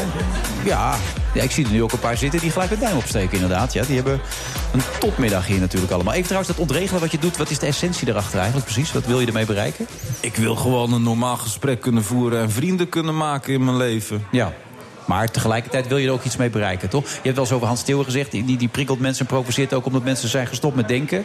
Dat is jouw motivatie dus ook een klein beetje. Ho, ho, ik ben Hans Steeuwen niet, hè? Nee, nee. Ik ben veel kunstzinniger dan Hans Steeuwen. Nou, alleen laat, dat laat dat duidelijk zijn. Dus je wil nog een stapje verder gaan. Wat zou die stap moeten zijn dan? Nou, kijk, voor mij is het gewoon zo dat als ik bijvoorbeeld in een gesprek zit... of als ik in een knutselmiddag zit... dan ben ik heel erg aan het nadenken over wat doet de rest... en hoe kan ik daar iets anders mee doen... omdat ik mezelf nuttig wil voelen... en ik heb niet het gevoel dat ik iets bijdraag... als ik precies dezelfde vraag ga stellen als andere mensen al Ja. doen. Dus ik probeer gewoon net iets meer na te denken. Dat is een gratis service die je er gewoon bij krijgt. Dag en nacht, dat is wel fijn. Nou, dan gaan we nu praten over de World Press Foto. Naast mij, eh, naast jou, tegenover jou en naast mij. Moeten we duidelijk maken. Klopt. Lars Boering, directeur van World Press Foto. Nou, verras ons zou ik zeggen dan gelijk, Stefano. Stel die vraag die niemand ziet aankomen. Dat doe ik heel graag. Nou, misschien is dit toevallig een vraag die wel vaak gesteld is. Uitzondering die de regel bevestigt. Zo zou ik me er ook Maar ik kijk nu inderdaad naar het World Press Foto boek van het afgelopen jaar. En daarboven, of op de voorkant staat een foto die ik zelf ontzettend cool vind. eh, van de aanslag in eh, Turkije was het, geloof ik. Ehm, en bij deze foto in het bijzonder vroeg ik me af toen ik hem voor het eerst zag. Ja, hoe ver moet je als ehm, journalistieke fotograaf gaan? Want ik kan me voorstellen dat als je precies voor die killer staat... en je neemt een foto, dat je enorm veel risico neemt... om of zelf afgeschoten te worden... of die man nog bozer te maken dan hij al is. Dus had deze foto wel gemaakt mogen worden? Ja, goede vraag. En die wordt vaker gesteld. eh, Heel vaak gesteld. Nou, ja, dat valt wel maar het is, het is wel het maar. verhaal Ja, van die ja, ja. foto. Eh, hij, is, hij was daar toevallig aanwezig en hij is 58. Hij werkt al eh, zijn hele leven voor Associated Press. En het enige wat hij deed is zijn camera pakken. En hij was de, sowieso de ambassadeur aan het fotograferen. En ja, die man komt naar voren en gaat schieten. En zijn instinct is naar voren lopen en door blijven fotograferen. Wel met de wetenschap. Misschien krijg ik die volgende kogel wel, maar dat, Maar ja, dat komt tegelijkertijd was er ook een vorm van kritiek die zegt... je mag zo'n moordenaar dit podium niet geven.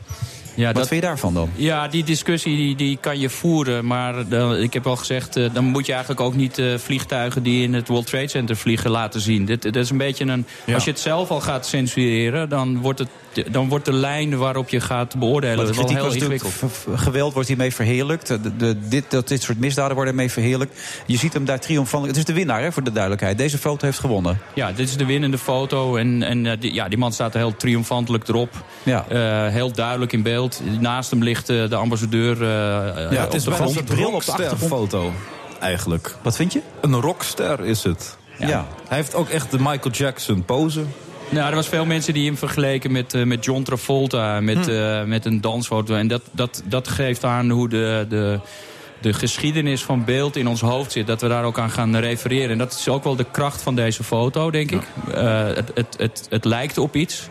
Maar het blijft ook wel een eh, schokkende foto in een hele rare setting. Een, een hele sneu expositie. Het is verschrikkelijk dit inderdaad. en, ja. en, en, en een rare, ja, die, rare die, oh, die expositie zelf. Die, eh, ja, je ziet een paar schilderijen op de achtergrond waarvan je denkt van ja, of foto's. Ja, het is een Russische fototentoonstelling, maar de, het hangt aan draadjes en het steekt aan alle kanten eruit. En het, Ja. het, ziet er een beetje lullig uit. En dan denk je, is dit nou de plek waar zo'n eh, be- belangrijke ambassadeur eh, aan zijn einde moet komen? Dat, dat is ook een Ja, beetje ook die bril die op de grond ligt daar op de Ja, dat is de bril van de ambassadeur Ja, die, die weggeslingerd Ja. is. En waar, waar ook heel veel aandacht voor is, is... eh, die man heeft wel behoorlijk versleten schoenen. Eh, kijk eens goed naar zo'n Oh, ja. foto en er komt veel meer eh, informatie nog naar voren dan je, dan je van tevoren bedenkt. Ja, ik vind het wel helemaal terecht de winnaar van dit jaar. Omdat het een compleet bizarre foto is. Zou ik mogen stellen dat mensen de World Press foto zo graag willen winnen... dat ze hun leven daarvoor riskeren? Nou, dat, er wordt wel eens onderling kritiek op elkaar uitgeleverd bij fotografen. Dat ze, dat ze zeggen, nou ik heb vast mij nu eentje gemaakt. Maar de ervaring leert toch dat je, het, dat bestaat eigenlijk niet. Alle het- foto's die we denken dat het World Press, foto moet zijn... dat, dat wint bijna nooit. Ehm, ik had wel zelf, toen ik deze foto zag, eh, eind vorig jaar... ik denk, oeh, dat is wel een heel sterk beeld. En dat, uh, dat, ja, je kijkt het hele jaar door van wat zijn eigenlijk die kanshebbers. En, wie, wie dit uiteindelijk dan? We hebben een jury, uh, internationale jury, negen mensen. En uh, die gaan door in totaal 80.000 foto's. En, hebben die niks anders te doen dan? Nou ja, we sluiten gewoon op. En ze hebben twee weken lang niks anders te doen. Ja, is er en, dan nog goed jureren als je zoveel beelden ziet? Ja, we splitsen dat heel erg in, in, in delen.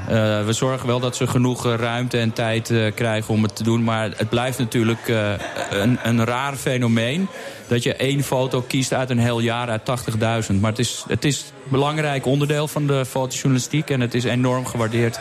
En dat is ook de reden waarom uh, miljoenen mensen wereldwijd naar die tentoonstelling gaan. Ja, de acht categorieën, dat nog wel. Hè? Het is niet dat er één categorie is waar dan één winnaar is. Ja. Er wordt nog wel wat meer prijzen uitgegeven. Ja, 45? Dus, ja, dat zijn 45 fotografen nu in de stad. We hebben een festival op dit moment in Amsterdam. Uh, in het Compagnietheater. En uh, daar komen ze ook allemaal op het podium met lezingen. En uit, oei. uit 5800 fotografen uit de hele wereld doen mee. Oh, hunebedden. Ja. Nee. Oh nee, oh, dat is een hele nare foto. Dit is een neushoorn die zijn hoorn kwijt is. Ja. Gruwelijke foto, zeg. Ja. Dat is een foto van Brent Sturton uh, die uh, vastlegde wat uh, de enorme economische kracht is achter een neushoornjacht. Eén hoorn is een miljoen waard. Een miljoen? En, ja, en tegelijkertijd die, die jagers die dat daar doen, die stropers, die verdienen maar 5 dollar per dag. Dus ergens gaat dat geld naar een andere toe. Al die neushoorns gaan worden afgemaakt. En de, de horens gaan allemaal richting uh, Azië, China. Ja, en ze denken dat het uh, lustverhogend is en dat soort dingen ook allemaal. Is dat nog steeds... Onder andere. Ja? is toch niet te geloven als je erover nadenkt allemaal. Nee, inderdaad. Dat was een hele nare foto. En dat valt me ook vaak op dat naar de expositie van de World Press gaan... is echt een soort familieaangelegenheid. Terwijl we dan eigenlijk met z'n allen naar foto's kijken... die niet per se heel erg um, vrolijk maken. Nee, dat, uh, de wereld is niet altijd een vrolijke plek. En, en uh, ik merk ook dat het publiek altijd wel weet als we naar die tentoonstelling gaan. We gaan toch wel iets meemaken en iets zien. Inderdaad. Ik had mijn buurjongetje van uh, 14 meegenomen. En die zei, het zijn wel hele heftige foto's, maar die foto's zijn wel heel erg mooi. Dus ja, het, is, wel het is ook een beetje een manier geworden om de geschiedenis van het afgelopen jaar mee samen te vatten. Dus het is bijna alsof je erheen gaat om te herdenken wat er allemaal is gebeurd. Ja, heel veel wat je ziet herken je, maar de, we merken ook dat heel veel foto's nog nooit zijn uh, gezien.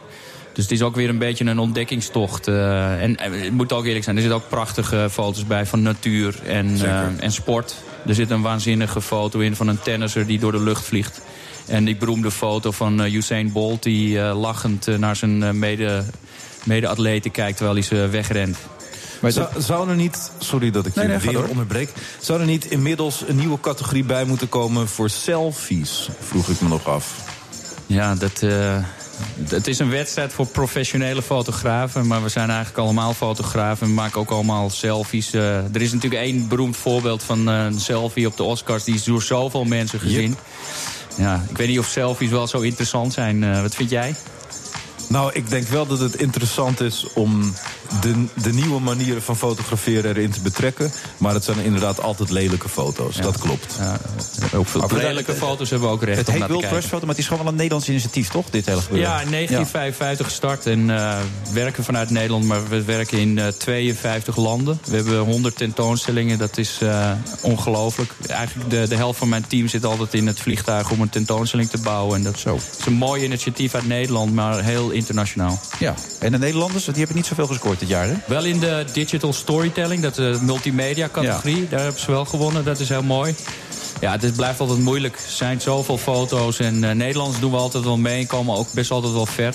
Maar ja, je moet een beetje geluk hebben ook in het eind. Dat je bij die jury in, de, in, de, in, het, in het goede potje valt. Er gaan er nog genoeg goede Nederlandse fotografen... naar de heetste plekken op aarde op dit moment? Ja, zeker. Ja, dat, uh, dat, dat, dat zie je ook wel terug. Uh, ze zijn daar heel goed onderdeel van. En dat uh, Nederlandse fotografen spelen heel goed mee op dat internationale veld. Mooi. Ja, en geluk kun je niet afdingen. Je moet gewoon mazzel hebben, zegt Erik Scherder. Dat is een neuropsycholoog. Die gaat ons zo meteen er alles over vertellen. Dus dan weten we dat ook weer. Maar waar moet je naartoe? Je hebt het net al verteld. Uh, je kunt naar, uh, nog morgen ook naar uh, het Compagnietheater in Amsterdam. Festival.worldpressfoto.org. Daar zie je het programma. Prachtige lezingen van topfotografen uit de hele wereld. Nou, geweldig. En, en, naar de tentoonstelling in de Nieuwe Kerk.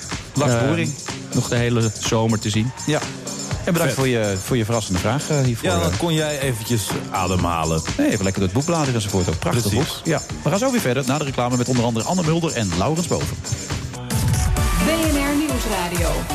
The Friday Move. There was an attack on police officers and the vehicle they were in. Terreur wil intimideren, wil de kansen van kiezers beïnvloeden.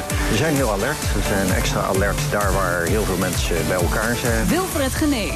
Ze dacht dat eh, in Parijs crisisoverleg wordt gevoerd... na de aanslag van gisteravond. Ajax in de halve finale van de Europa League tegen Olympique Lyon heeft gelopen. Dat is een beetje balen. En zaakman Guus Kouwenhoven 19 jaar cel krijgt voor wapenhandel in Liberia.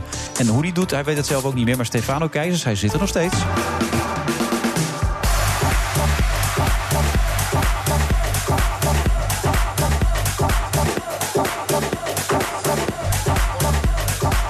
Vanuit het Intercontinental Amstel Hotel. We hebben het over de Friday Move inmiddels aangeschoven. VVD-Kamerlid Anne Mulder en politiek verslaggever Laurens Boven.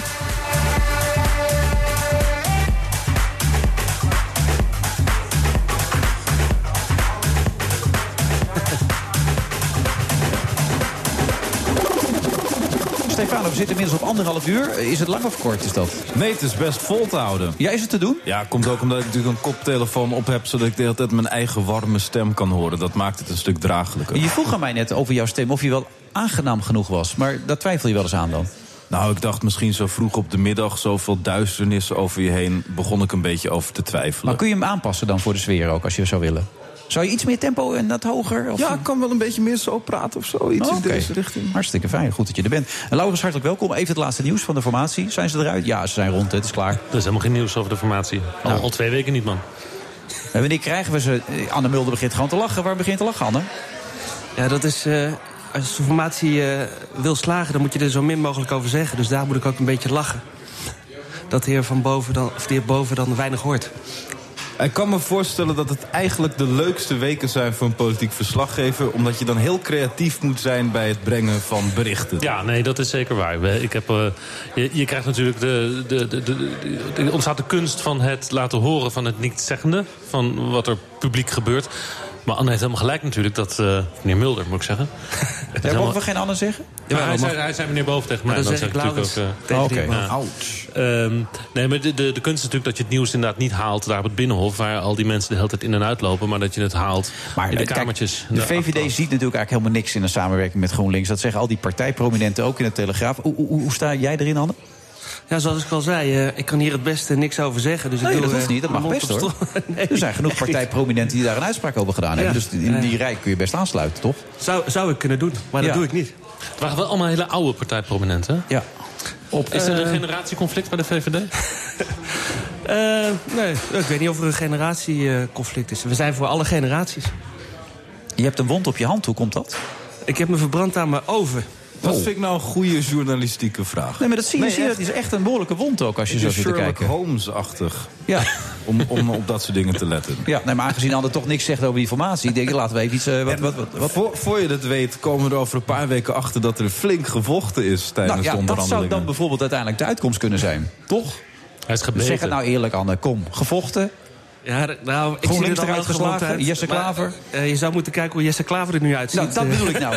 Dat zijn de uitspraken waar we op zitten te wachten. Ik begrijp dat Mark Rutte ook nog wat geroepen heeft. eh. Ja, er was zelfs een persconferentie met de premier van Denemarken en de premier van Ierland. Die had, die had Rutte alle drie naar Den, twee naar Den Haag gehaald om over de brexit te praten. Ja. Ze willen een beetje gemeenschappelijk eh, opereren met z'n drieën binnen Europa... omdat er gedeelde belangen zijn van deze drie landen met Groot-Brittannië. En Rutte die zegt niks over de formatie. En zo kennen we Rutte al een tijd. Hij zegt als er, als er grotere processen bezig zijn, dan zegt hij nooit wat. En dat was vandaag ook... Ik heb dat quoteje, wat we nu gaan horen... ik heb het misschien wel tien keer beluisterd. Ik heb nog steeds geen idee wat hij nou eigenlijk zegt. Of course, it is impossible to exactly pinpoint uh, what then needs to be done to come to the agreement that there is enough sufficient progress, enough progress to move to the second phase in parallel with the first phase. Ja, het is Engels.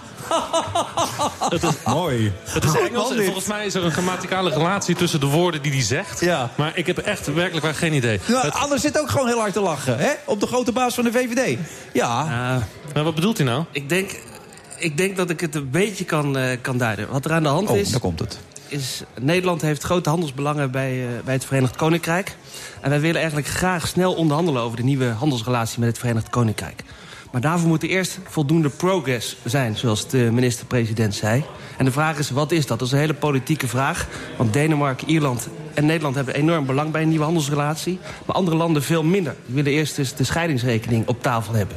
Dus wij willen daar niet te lang mee wachten. En er moet een moment komen dat we met de Britten gaan onderhandelen... over de toekomstige Nou, want de Britten handelsrelatie. moeten nog 60 miljard betalen aan de Europese Unie. Achterstallig lidmaatschapgelden en dat soort zaken. En eh, dat zet de onderhandeling een beetje op, op scherp. Maar waarom hebben wij er zoveel meer belang bij? Waarom eigenlijk? Omdat wij samen met Ierland en Denemarken relatief veel handelsrelaties hebben met het Verenigd Koninkrijk. Wij exporteren voor 40 miljard naar het Verenigd Koninkrijk. En landen als Bulgarije, Tsjechië hebben dat niet. Dus die hebben helemaal niet zo, zoveel belang bij een handelsrelatie. Dus die zullen eerst gaan kijken naar de scheidingsregeling. En als dat twee, uur, twee jaar lang doorettert, eh, de scheidingsrekening... Ja, dan kom je niet toe aan die handelsrelatie. En dat is de reden, denk ik, dat Ierland, Nederland en Denemarken bij elkaar zitten. Omdat die belangen hetzelfde zijn. Ja, dan heb ik nog een eh, fragment van Rutte. Want Rutte werd dus Maar ook deze snappen wel, hoop ik toch? Ja, nu snap ik het. Ja, maar... Ehm, maar Rutte, die, eh, dat is echt...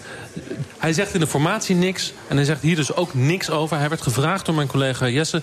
eh, naar welke problemen zie je dan aankomen binnen Europa? Nederland en de andere eh, West, Noordwest-Europese landen... aan de Noordzee tegenover Roemenië en Bulgarije. Over welke problemen ik ben heel benieuwd. heb je het dan? Ik wil het weten. Komt-ie. My experience is that when you start to think aloud, that then these issues might then uh, erupt. Uh, uh, so I won't do that. Ja, ik ga, zodra ik problemen ga benoemen, net als zodra, Anne. ik, zodra ik problemen ga benoemen, komen ze omhoog. Dus ik ga niet eens zeggen welke problemen ik mogelijk voorzie in de ruzie met de, de, de Balkanlanden, zeg ik maar even, over Groot-Brittannië. Ehm, en dat alle deuren zijn Anne, gesloten. mag ik jou vragen, wat is er leuk aan politiek eigenlijk... als ik dit er allemaal zo hoor en wat je zelf ook moet doen? Wat is er nou leuk aan? Het is, het is leuk. Nou, het is, het is leuk om. om Zelfs wat daar denk je nu over na. Dat is toch niet te geloven, zeg? ik dacht misschien is het een strikvraag over de formatie, dus ik moet goed luisteren. Oh, nee, wat leuk is dat je het eh, land kan meehelpen eh, inrichten. En, en dat je dat eh, doet door je, door je eh, getal of je zetels aan te wenden in de Tweede Kamer, maar ook door slim te opereren.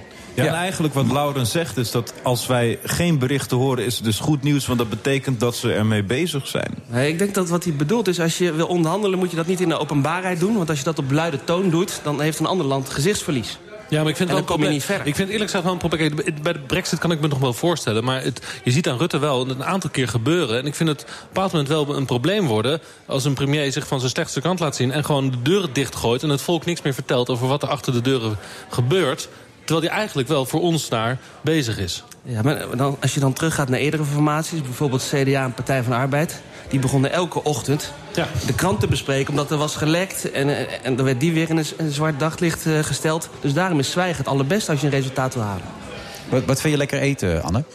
Waar hou je van? Waar gaat dit nou weer naartoe? Nou, ik, ik wil kijken wel- of ik hem op een uitspraak kan betrappen. Ja, ik, ben, ik ben wel dolle boerenkool met worst. Dat, ja? Dat weet je zeker gewoon? Ja, dat weet ik zeker. Ja, met jus ook erbij. favoriete- Heerlijk. Heerlijk.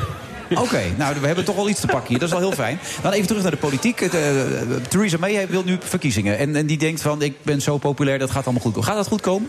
Ik is dat het- verstandig? ja, ik denk dat het verstandig van haar is. Ze is eh, premier geworden zonder eh, verkiezingen. Ze teert nog op het resultaat van David Cameron. Dus ik denk dat het slim is dat ze nu een eigen mandaat eh, haalt. Het lijkt wel een beetje op de acties van Erdogan. Nou, ik denk- ze heeft het niet direct over de doodstraf en zo, denk ik, in dit geval. Nee. Maar Oh ja. het En ik geloof meer dat, over- dat Groot-Brittannië wel een democratie is. Ehm, dus ik denk dat het verstandig is van Ther- Theresa May om dit eh, eh, te doen, om een mandaat te, te halen. Maar overschat ze haar popularita- populariteit of zal ze echt zo populair zijn? Ja, ik denk dat het moment is ook handig gekozen. Labour ligt op zijn gat. Dus, dus daar zit een verkiezingsoverwinning in. En ook belangrijk, en dat is ook belangrijk voor Nederland... is dat in, de, in haar partij zijn er eh, tientallen ja, hardliners... eh, die een harde brexit willen, wat niet goed is voor Nederland. Nou, als ze nou een hele grote verkiezingsoverwinning haalt... kan ze die wat aan de zijkant schuiven.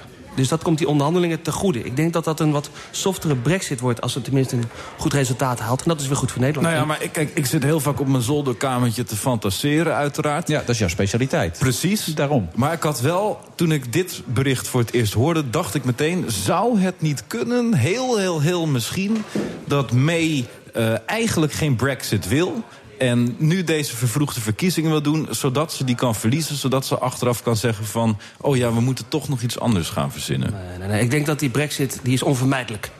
Eh, De Britten stappen eruit. De vraag is nu, hoe stappen ze eruit? Is, wat is hun relatie tot de Europese Waarom- Unie? Daar waarom- gaan deze verkiezingen over. Waarom zouden ze niet meer terug kunnen? Ze kunnen toch die, een sorrybrief sturen naar Brussel. Was niet zo bedoeld.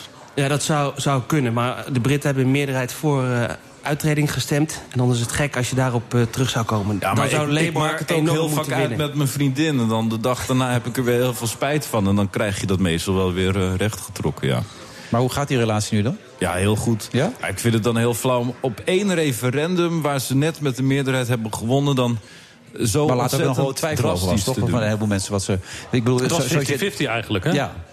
Dus het- was geen overtuigende meerderheid. Nee, maar het is ook een beetje de effect dat je bij die Trump-kiezers ziet in Amerika... die er opeens achter komen dat het eh, sociale systeem eh, helemaal ontmanteld gaat worden. Die opeens denken, maar wacht even, dat was niet helemaal de bedoeling enzovoort. Is dat bij die Engelsen ook wel een beetje het geval? Inmiddels dat inzicht? Of? Nou, dat inzicht begint eh, langzaam te komen. Ik vind Theresa May steeds realistischer worden in haar benadering van de Europese Unie. Ze begint nu inderdaad te beseffen dat ze zal moeten betalen aan de Europese Unie. Ze begint ook langzaam te, te beseffen dat het een verlies-verlies situatie eh, was. Een aantal Britten dachten dat ze een enorme mooie toekomst tegemoet zouden kunnen gaan buiten de Europese Unie. Nou, dat is niet meer aan de orde. Dus langzaam gaat dit met een goede verkiezingsuitslag richting een wat softere brexit. Ik denk dat dat goed is voor Nederland. En ondertussen de Franse verkiezingen, de eerste ronde dit weekend. Eh, wat verwacht je daarvan? Ja, dat, dat is een hele eh, spannende. Zeker als eh, blijkt dat twee extreme kandidaten winnen. Le Pen en Mélenchon. Extreem links, extreem rechts. Die willen eigenlijk allebei een referendum over de euro en over het Franse lidmaatschap. Nou, eh, om één minuut over acht kan dat een enorme klapper geven in Frankrijk. Dus als, die, dan, als die, dat er twee kandidaten zijn die Ja. doorgaan, dan eh, hebben we een heel groot probleem. Ja, dan hebben we een groot probleem in Frankrijk en in Europa. Wat denk je dat het ook zover komt? Tot, die- tot zo'n referendum, een Frans exit-referendum? Nou ja, de vier eh, favoriete kandidaten hebben allebei, alle vier rond de 20% in de, in de opiniepeilingen. Dus die twee kunnen zomaar in de laatste ronde komen. Dus we hebben in Europa het verkeerd soort populisme nog niet eh, overwonnen? Nou, eh, in Nederland zeggen we van wel, maar in Frankrijk... ik ben heel benieuwd, het is echt heel spannend. Ook voor de toekomst van de Europese Unie. En de uitslag eh, komt om 8 uur zondagavond binnen. Dus na Studio Sport kijken. Wat zou de meest saaie uitslag zijn? ja. Nou, je even? nee, dat, er is ook, ook als een andere kandidaat wint, is dat nog niet saai. Want die kandidaat wil juist verder met Europa. En wij in Nederland, althans de VVD, wil dat niet. Dus die uitslag is altijd, eh, heeft gevolgen voor de Europese Unie. Oké. Wat wil de VVD niet? Ja. Nou, wij willen niet, eh, zoals eh, de favoriet in Frankrijk, Macron, die wil Europese belastingen. Dus dat je een blauwe envelop uit Brussel krijgt. Willen wij als VVD per se niet. Maar dat voorstel gaat dan komen. Dus in alle gevallen is die Franse uitslag relevant voor ons. Oké. Er is nog veel meer wonden op de hand de komende tijd. Ja, eh, we- wanneer klappen die onderhandelingen? Volgende week of die week daarna? Ah, wel, en dan moet ik weer opletten natuurlijk dat ik niks zeg. Ja, er, wordt toch, er wordt volgende week toch gewoon onderhandeld? Ik geloof helemaal niks van dat, eh, dat er niks gebeurt, een week lang. Bij wie, bij wie thuis zitten ze te barbecuen? Aan aan? Hij zit alleen maar heel diep na te denken de hele tijd bij elke ja, vraag. Ik weet, ik weet het niet. Ik ben volgende week in Straatsburg. Dus ik, eh, ik heb gehoord dat het geen onderhandelingen zijn. En Je voor de rest... niet, eh, eh, uitgenodigd. eh, zelfs daar kan ik niks over zeggen. Nou ja.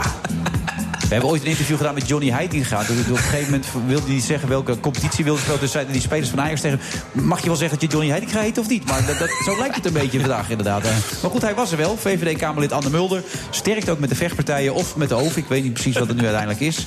En ehm, nou, we gaan elkaar weer spreken. Denk ik, Eh, dat geldt ook voor jou, Laurens. Eh, Tot zo na de reclame.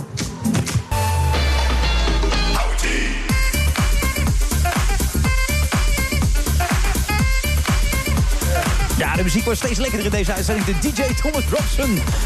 Het is levensgevaarlijk wat hier doe op BNR Nieuwsradio. Waar heb je eigenlijk op gestemd, Gover? Oh ja, dat is heel gevaarlijk om nu te gaan noemen. Ik mag daar helemaal niks over zeggen, helaas. Nou, dit is nou echt het laatste antwoord dat ik bij jou verwacht had. Nou, ik wilde heel graag op Ancilla stemmen. Ja, van de Maar- Piratenpartij. Precies. Ja. Eh, en toen had ik er uitgenodigd in mijn eigen tv-programma. En toen Ja. kwam ze op het laatste moment niet opdagen. Dus dat was niet de eerste keer, hè? Dat was, al vaker bij haar inderdaad, ja. Juist. En ja, toen dacht ik, ja, dan, dan moet ik nu toch juist daarover een uitspraak gaan doen... Door, door dan niet op haar te stemmen. Maar ik heb er heel veel spijt van, want ik denk toch dat de Piratenpartij heel, heel leuk was geweest. Maar waar heb je uiteindelijk op gestemd dan? Ehm, ja, ik, ik, ik, wil, ik wil je graag het antwoord geven... maar dan ga ik waarschijnlijk door mijn vader geslagen worden. Ja, nou ja, zo wat. Dat is er wel vaker overgekomen als ik het zo hoor. Dus dat maakt toch niet uit. Oh ja. Eh, ik heb op GroenLinks gestemd. Vind je dat heel flauw? Nou, dit vind ik werkelijk... Dan had ik nog liever gehad dat je op Geert Wilders had gestemd. Als je zo'n type bent zoals jij. Als je nu met GroenLinks aankomt, dan is het allemaal gewoon gespeeld. Weet je wel, dat is toch niet te geloven? Nee, Nou het ja, goed. leven gaat over contrasten. Nou ja, dit is geen enkel contrast. Dit is eh, gewoon eh, de middle of the road is dat. Maar dat maakt allemaal niet uit. Ronald Top inmiddels aangeschoven. En die vroeg al aan onze regisseur Ronald Top... wordt het een leuke maar- uitzending? Is het een leuke uitzending? Ik geloof dat het hartstikke leuk wordt. Het wordt nog beter eigenlijk. Waar, waar- waardoor komt dat, Omdat denk ik je er dan? nu zit en eh, ik jou iets ga vertellen. Hoop ik tenminste dat jij ook goed bent. Nou ja, dat is altijd de vraag Het is altijd inderdaad. wisselwerking. Ja. Het is in elk een geval heel vrolijk onderwerp. Ja, Ja. Nee, ja, voor jou wel. GroenLinks, maar... Ja, dit ga ik je wel kwalijk nemen. Nee, je doet het zelf. Je Nee, bent er zelf nee, bij. gewoon- Ja, je kan drie truien aantrekken en ondertussen wel gewoon GroenLinks stemmen. Dat slaat helemaal nergens op. Weet je wat het er voor uit gaat? Nee, ik zal die gasten niet eens allemaal noemen die eruit vrijkomen natuurlijk allemaal. Eh, acht, acht maanden lang, dit is inderdaad een serieus verhaal. Fernando Riksen, we hebben hem ook een keer in uitzending gehad. Toen, toen ging het al heel slecht met hem. Je hebt hem acht maanden gevolgd. Hoe is het nu met hem? ALS?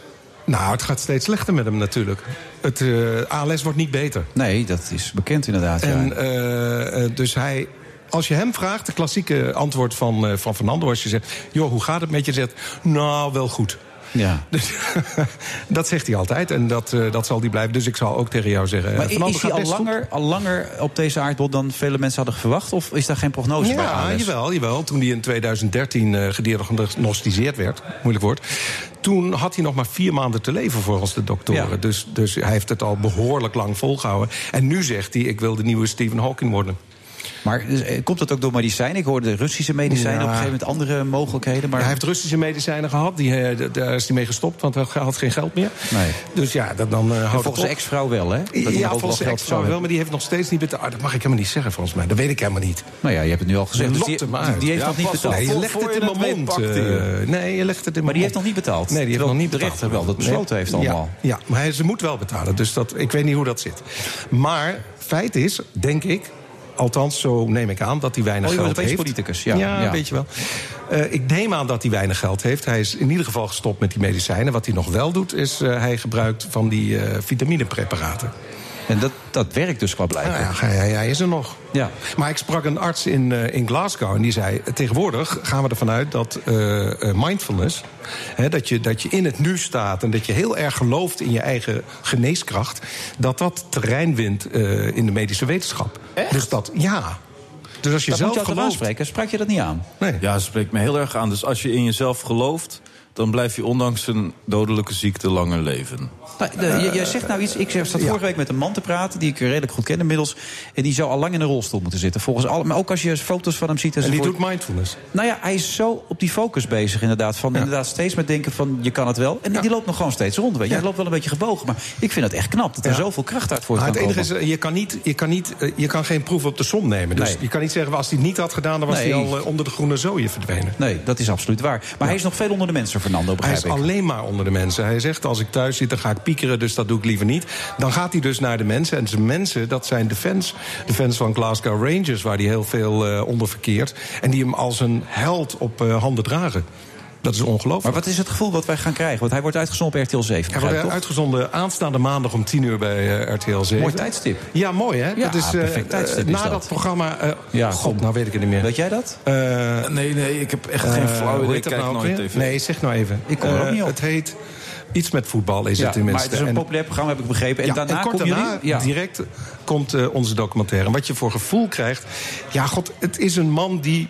eh, ondanks alles, ondanks een enorme ziekte... en waarschijnlijk een slechte afloop... probeert om eh, zijn waardigheid te behouden en op de been Maar te worden we er blijven. heel verdrietig van? Of krijgen we er ook nog een bepaalde impuls van? Een bepaald soort positiviteit, Ik wilde, vibe, ik wilde als regisseur... Nee, ik wilde absoluut niet dat het een verdrietige film is. Natuurlijk, zo, hou je zakdoek bij de hand, zou ik zeggen. Ja. Want het is wel Maar vindt hij ontroerend. zichzelf zielig? Eh, Nee, Ervaart nee, hij dat ook zo? niet. Nee, nee, nee. nee. En, en was het moeilijk voor jou om hem zo'n lange tijd te volgen? Ja, ik vond het wel moeilijk, ja. Tuurlijk. Emotioneel, Ja, ik, ja, ik vond het heel... eh, ja, absoluut. Ik, ik vind het heel moeilijk om hem zo te zien.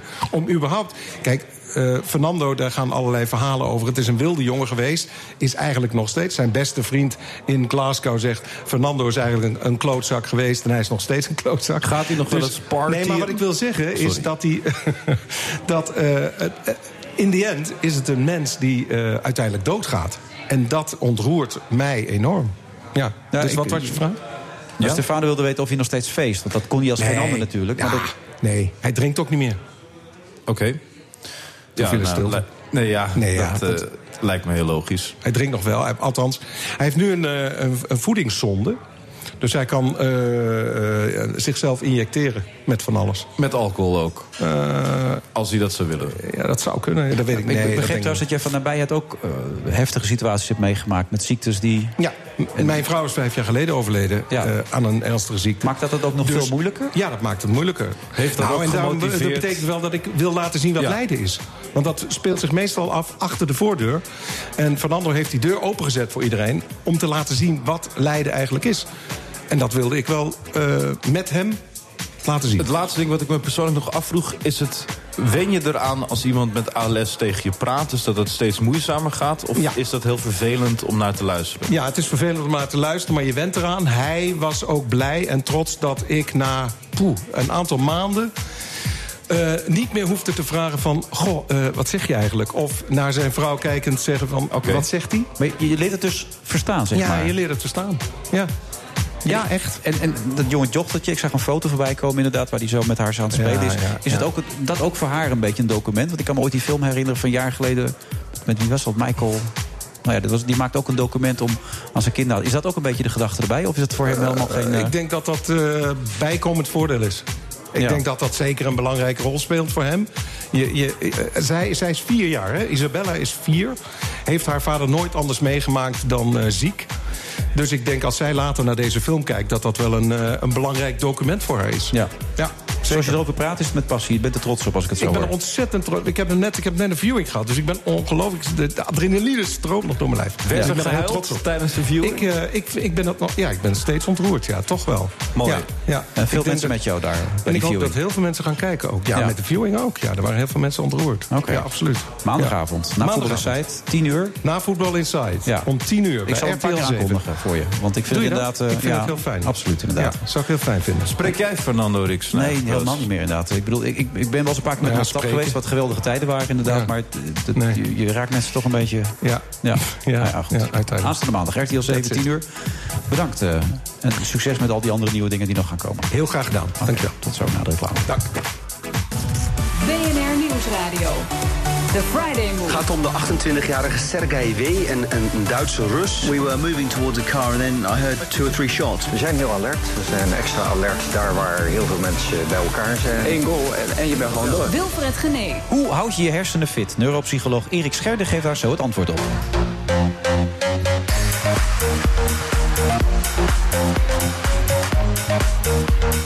zitten alweer in het laatste half uur. Het is ongelooflijk allemaal, Stefano. Maar alweer het laatste half uur van deze uitzending van de Friday Move. En over Stefano gaat het over Stefano Keizers. Die net zijn recalcitrante kant helemaal teloor heeft laten gaan... door bekend te maken dat hij op GroenLinks stemt.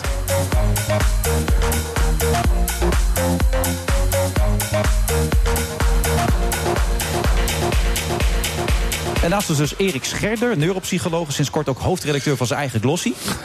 Erik, daar ligt hij. Ja, ja, daar ligt hij.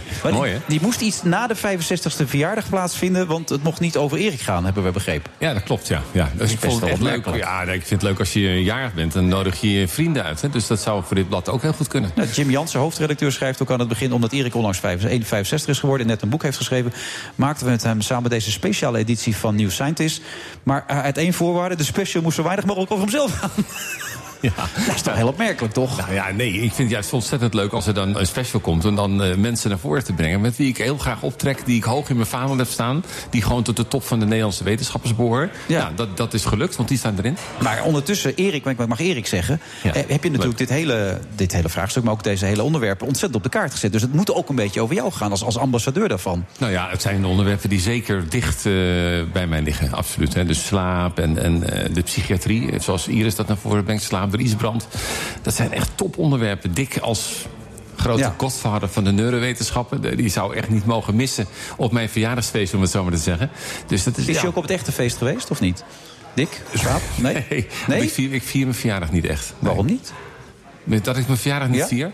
Oh, ik heb er al een hekel aan gehad. Want dan zit je in zo'n kring. Tenminste, dat is dan de... Ja, dat hoeft toch niet? Je nee. kan ook een boot huren, lekker de Amstel opgaan... en een lekker glaasje wijn erbij drinken en schingen. en zingen met z'n allen. Dat ga ik doen binnenkort. Nee, maar dit is toch een standaard probleem op verjaardagsfeestjes... dat als je al je vrienden samenbrengt, dat er dan ruzies ontstaan. Want oh ja? eh, vrienden Nou, kunnen ik weet niet wat voor vriendenkring jij hebt, maar daar heb ik nog nooit. Ik heb trouwens bijna geen vrienden. Dat scheelt misschien ook. Maar Ja, ik inmiddels ook niet meer nu ik op GroenLinks heb gestemd. Nee. Maar ik heb in elk geval een hele brede vriendenkring. Dus dat is wel grappig dat ze dus in een magazine samen heel goed een eh, verhaal kunnen vertellen. Maar volgens mij als je alle, alle vrienden samenzet... dan wordt dat juist altijd een conflict. Nee, dat, nou, dat, nee, nee, dat laat ik graag voor mijn collega daar. Maar dat heb ik geen echt, absoluut niet. Nee, ik ook niet. En ik kan ook met mijn tv-collega's dat altijd ontzettend goed vinden. Ook op tv zelf kan ik me nog herinneren. Hoe, hoeveel uur per nacht slaap jij? Ik denk ongeveer net zoveel als jij. Dus anderhalf à twee uur. Dat is niet goed, hè? Nee, Dat is echt nee, niet goed. Echt niet goed, nee. nee de ideale slaaptijd is 7, 8 uur. En als je dat niet doet, wat gebeurt er dan met je? Nou ja, dan gebeurt er best veel. Want eh, uiteindelijk leef je veel in. Denk ook eens aan de cognitieve functies. Bijvoorbeeld je geheugenfuncties. Die zijn kwetsbaar als je een slaaptekort oploopt. Eh, je voelt wel, het idee is soms als je een nacht overslaat... Hè, van nou, ik voel me voor, het gaat het allemaal goed. Maar dat Ja. is echt schone schijn, want zo is het niet. Is slaap in te halen? Ja, je kunt wel de volgende dag, als je dan eh, gewoon overdag weer een uurtje slaapt... eh, dan haal je dat voor een groot gedeelte wel weer in. Maar dan moet je het wel consequent blijven doen. Maar komt dat cognitieve wel weer terug? Want ik, sinds wij kinderen hebben, merk ik, omdat ik er vaak ook uitga... s ochtends vroeg opsta enzovoort... dat ik inderdaad mijn geheugen niet zo meer goed kan gebruiken. Maar komt dat wel weer terug als ik meer ga slapen? Dat denk ik zeker wel. Tuurlijk, het brein is voor een Oh. deel is het plastisch, zoals wij dat zeggen. Dat is overigens ook heeft zijn beperkingen. Maar nee, het is niet een, eh, iets wat dan gewoon ook zo blijft. Nee, dat is niet zo. Wat ik zo mooi aan het interview laatst met u vond... je, sorry, in het AD is dat je zo kwetsbaar was. Over, over je bent een tobber en nou ja, je bent bang voor snelheid... je durft de snelweg niet op enzovoort. Hoe is dat om zo kwetsbaar te zijn? Nou, ik heb er eigenlijk wel meer, le- meer leer- mee leren leven. Je, je merkt al, ik word geëmotioneerd. Nee, oh nee. Maar, maar hoe heet het? je leert ermee leven. Je, je past je leven er toch op aan. Ik- een beetje vermijdingsgedrag heb ik eigenlijk getoond. Want ik had natuurlijk ook keihard op in kunnen gaan nog... en kijken of ik er nog van alles aan kan doen. Eh, Maar gewoon door de drukte, eh, door het gezin... en misschien ook door andere dingen dat ik dacht... nou, ik, ik kan me een vorm in vinden waardoor ik het gewoon niet meer hoef te doen. Eh, dus ik heb er in die zin mee leren leven. Ja, het, het heeft beperkingen, dat is zo. Maar ik vond het niet leuk om in zo'n krantartikel... waarin je dan toch wat privé wordt gevraagd... om dan Ja. net te doen alsof het alleen maar eh, hemelhoog is. Dat is niet zo. Nee, want het succesverhaal dat kleeft er natuurlijk nu op aan, op aan Erik Scherder op dit moment. Eh, prachtige colleges mogen geven. Iedereen vindt hem goed, iedereen vindt hem aardig. Is het ook wel eens een beetje moeilijk daardoor? Want ik vroeg het net ook aan. Ik, ik ga toch weer Stefano zeggen. Graag. Dat, die, dat je op een gegeven moment. Er wordt veel van je verwacht. Als je een bepaald imago hebt ontwikkeld, een bepaalde bekendheid Ja. hebt ontwikkeld. Nou ja, kijk, ten eerste is het wel zo, moet ik ook eerlijk zeggen... niet iedereen vindt me aardig. Dat is ook niet zo, want er zijn ook mensen die denken... Zijn er oh, veel hij- mensen die je niet aardig vinden dan? Nou, ik weet niet, misschien zeggen die mensen het ook niet... maar je merkt wel eens hier en daar dat ze denken... die man is te populair, of hij gaat over de top... of eh, is hij wel zo. Nou, als ze je ontmoeten, merken ze dat ik gewoon mezelf ben. Ja. Maar, eh, dus ja... Ik oh, heb dat is wel een goede trouwens. Ja, Wanneer ben je dan precies jezelf? Want dat zat ik net bij Stefano ook af te vragen. Want we, je komt in lagen terecht. En je denkt, ik speel geen rol. Maar dan speel je die rol dat je die niet speelt van die rol die je wil spelen. Wanneer ben je dan jezelf? Wanneer weet je dat je jezelf bent? Nou, als het me gewoon geen moeite kost om, eh, als ik me er goed bij voel. Dus nu, eh, zoals hier, nou zit ik echt op mijn gemak. Ja. En eh, ben ik mezelf. Ja. Oké, dus zo- zolang je achter hetgeen staat dat je zegt... mag je jezelf jezelf noemen. Ja, en dat prettige is dus als je niet eh, iets hoeft op te houden... eh, dan heb je ook geen verborgen agenda, zeg maar. Dus het is het eigenlijk ook nooit stressvol. Ik ben zoals ik ben en als mensen het oké vinden, vind ik het fijn. Hè, dat, laat dat helder zijn. Ja, want die, dat NRC-artikel, dat had je enorm geraakt, las Dat ik heeft ook. me veel pijn gedaan, ja. Dat is zo. Maar hoe kan dat nou? Dat snap ik dan niet. Maar het is toch maar een mening dan? Ja, maar misschien, ja... eh, de ene kan heel goed tegen kritiek, de andere kan er minder goed tegen. Ik vind kritiek altijd heel lastig. Eh, ik probeer het zo goed mogelijk te doen en dan heb je toch ja, die, zo'n zuur. Nou, het was meer dan zuur. Eh, ja, om dan te zeggen, oh, het doet me niks. Ja, dan ben ik dus niet mezelf. Maar maakt het zijn van neuropsycholoog het makkelijker om naar jezelf te kijken? Nou, ik denk het eigenlijk niet hoor. Ik denk gewoon dat, het, dat ik gewoon net als mens ben als iedereen. Hè? Met al mijn zwakheden. En eh, dat komt uit dat artikel eigenlijk ook wel naar voren. Eh, ik, ik las ook wel ergens dat iemand zei... nou, je ziet het wel, hij weet allemaal wel wat het zit... maar kan er ook niks aan doen. Ja, maar ja, goed, als dat de conclusie is, die begrijp ik. Dus daar heb ik ook re- respect voor dat soort meningen. Het is zoals het is. En ik, ik zit er op zich niet mee. Ik heb gewoon wel. Ik had ook heel veel reacties van mensen die zeiden. Goh, ja, het heeft me wel gerustgesteld. Want eh, u heeft er ook last van, ik ook.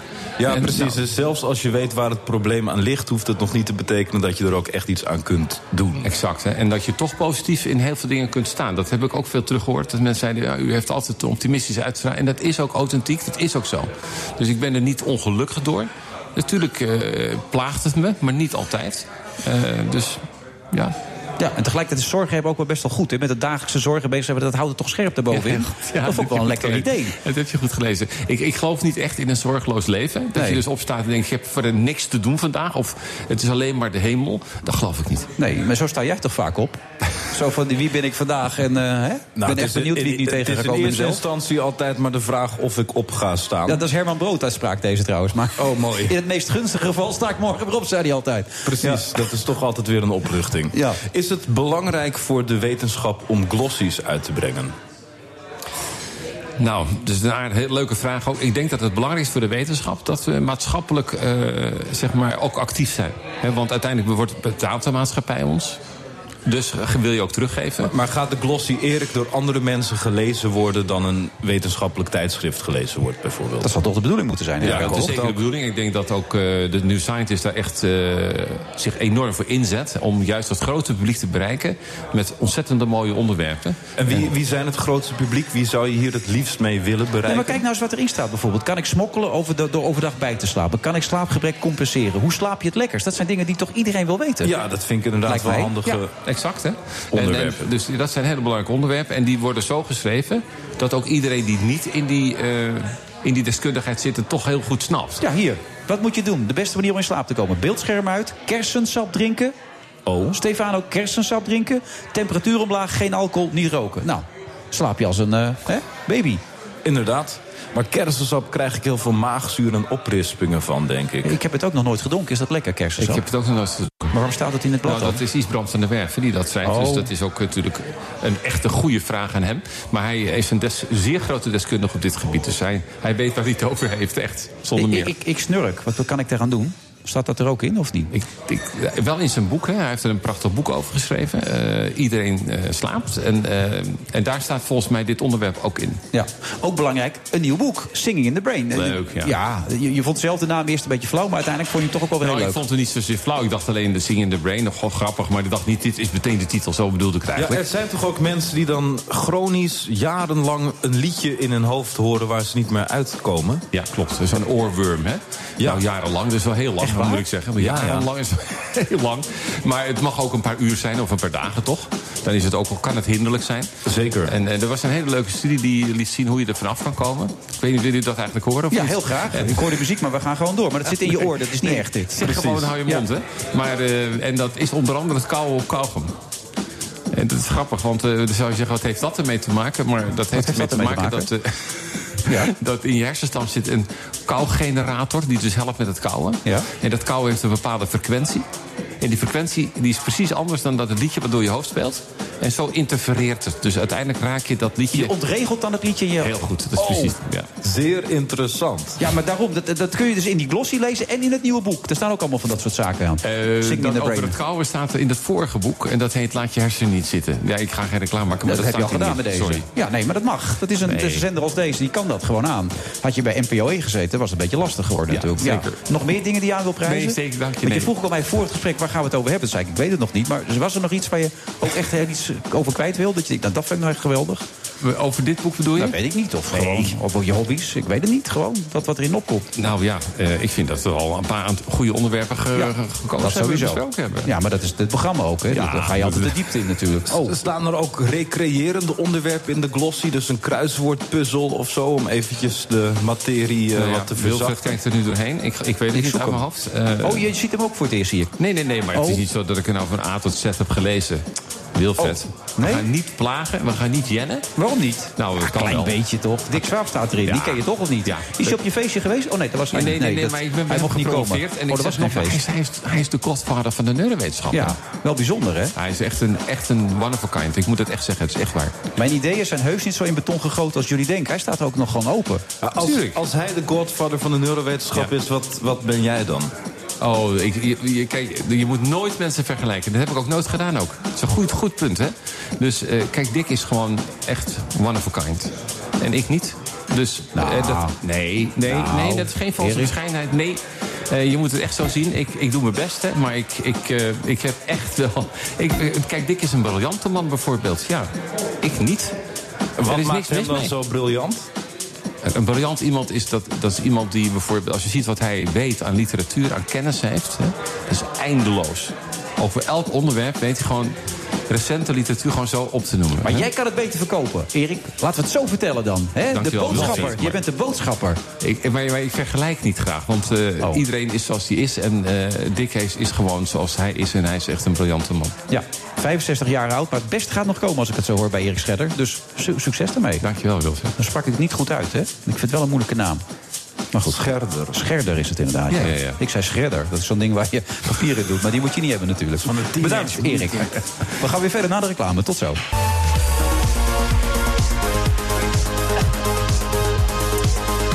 We zitten alweer in de absolute slotfase van deze uitzending. Het begint nu echt een parodie te worden op mezelf door zo steeds te eindigen. Maar ja, het zit er nu helemaal in. Dat is de traditie van dit programma.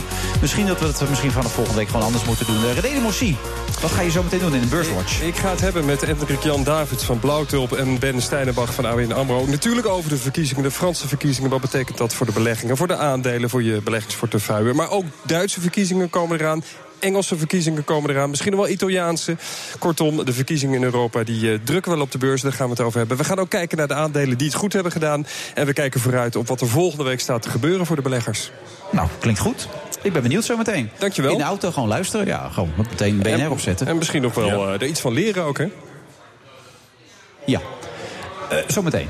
Ik zit nog even naar Stefano te kijken. Stefano, we hebben altijd een DJ die, die maakt altijd een soort eh, compilatie van de hoogtepunten. En nou eigenlijk de meest veelzeggende uitspraken die de persoon in kwestie ooit in zijn leven gedaan heeft. Nou, dan komt vaak iets uit, dat wil jij niet weten. Nou, dit is het geworden. Mijn naam is Stefano Keizers.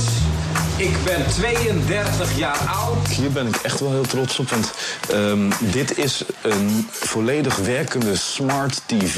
Ik ben de winnaar van de Wim Sonneveld-prijs van het concours om de Wim Sonneveld-prijs van het Amsterdams Kleinkunstfestival. Eh, 40 inch, maar die gebruik ik dus gewoon als bijzettafel. En ik heb heel erg veel last van mijn maag. Stefano. Zijn gestuurd naar Siberië. Eh, pas. Mijn favoriete emoticon is eigenlijk een dubbele emoticon. Dat is het kusmondje met daarnaast ehm, die drie waterdruppels. Ik deed zo'n voorgesprek, ik had alles fout en het was ontzettend pijnlijk. Ik snapte dat hele principe van die puzzel niet. Daar heb ik echt twee uur naar zitten kijken en ik wist gewoon niet wat die man bedoelde. Ik zeg juist, ik ben de enige eerlijke BN'er. Want ik laat heel erg zien dat het allemaal nep is. Nou ja, kijk, eh, je kunt heel eh, leuk en aardig doen first man, maar ik doe al meer dan een jaar first. Dus jij bent gewoon te laat. Ik ben de echte first man. Dat waren ze, de absolute hoogtepunten tot nu toe uit jouw carrière. Dikke party. Ik kom echt over als een hele intelligente man. Ja, vond je het lekker dat je zo even neergezet werd? Prachtig. Dit is hem gewoon, Stefano klonk ook Keizers. alsof het allemaal verschillende mensen waren, maar misschien ligt het aan mij. Ja, maar misschien ben je dat ook wel natuurlijk, Stefano. Ik denk het wel. Ja, en dat is ook een beetje jouw streven. Je bent ook een kameel geweest ooit, toch? Nou, ze noemden mij de kameel vroeger op de basisschool... omdat ik heel langzaam een boterhammen at. Dus Oh. ik had nooit tijd om op het schoolplein te spelen... want ik was de hele pauze bezig die droge boterham te verwerken. Maar waarom waren die zo droog dan? Je hebt toch gewoon bij de bakker op de hoek... kun je toch gewoon van le- lekker vers halfje halen en zo? Ik ben ooit op een tropische bij gaan staan. Dit is echt waar. Daardoor is er een soort... Nee, nu wacht even. Even voor de duim. Hoe, hoe kunnen we nou afspreken dat ik weet dat het echt is? Steek je duim op als het echt is. Nou, Wilfred, ik zal je echt iets vertellen dat Ja? ik zelden vertel. Maar ik heb nog nooit in de publiciteit gelogen. Ik vertel alleen maar de waarheid. Oké, maar Laura denkt er anders over, Laura Dekker. Nou, die vond het gewoon vervelend dat ik dat had geopperd. Want dat Oh. heeft haar in weer heel veel moeilijke situaties Wind uit de zeilen genomen en zo. Ja, Precies. Oké, eh, tropische bij. Yes, ik ben op een tropische bij gaan staan en toen is er een steentje in een speekselklier van mij geraakt. Daardoor is die speekselklier geblokkeerd. Dus zodra ik iets eet, zwelt één kant van mijn nek op. En daardoor krijg ik dus een hele droge mond. Ja. Ik zie geen duim. Twee duimen zie ik zelf. Twee duimen. Ik kom mijn duim heel ver Maar is eh, dat naar achteren alleen met brood of bij alles wat je eet? Want ik zag je net wel volgens mij een eh, bitterbal zo makkelijk wegwerken zonder dat je een droge bek kreeg. Klopt, ik heb wel mijn mond heel erg verbrand daardoor. Dus daar ga ik je nog wel mee lastig Maar vallen klopt na de de theorie dus niet helemaal. Het gaat dus alleen bij bepaalde dingen op. Nee, ik heb wel echt een droge mond gehad. Maar ik heb hier ook zes of zeven glazen water naast me staan. Oké, dat is het. Erg heel, je nieuwe programma. Ja. Wat mogen we daarvan verwachten? Nog even gewoon wervende tekst aan het einde van dit Oh, heerlijk. diepgaande gesprek. Daar is mijn artistiek team je heel dankbaar voor. Ik ga inderdaad een hele erg leuke voorstelling maken. Vanaf eind september begin ik dat door het hele land op te voeren. En voor die tijd ben ik eigenlijk ook door het hele land aan het spelen. Maar dan heet het nog een experiment. En ik geef gratis kaartjes weg aan iedereen die een nieuwe auto koopt voor mijn moeder. Wil jij ook gratis kaartjes? En wat voor auto zou het moeten worden dan? Maakt me niet uit. Nee? Het kan ook een trutschutter met Charatel aandrijving Ja, zijn. Het maakt allemaal, dat is niet erg. Nee, wat is dat? Nou, dat heeft Freek de Jong ooit in een programma verwerkt. Dat iemand in een televisiequiz zit.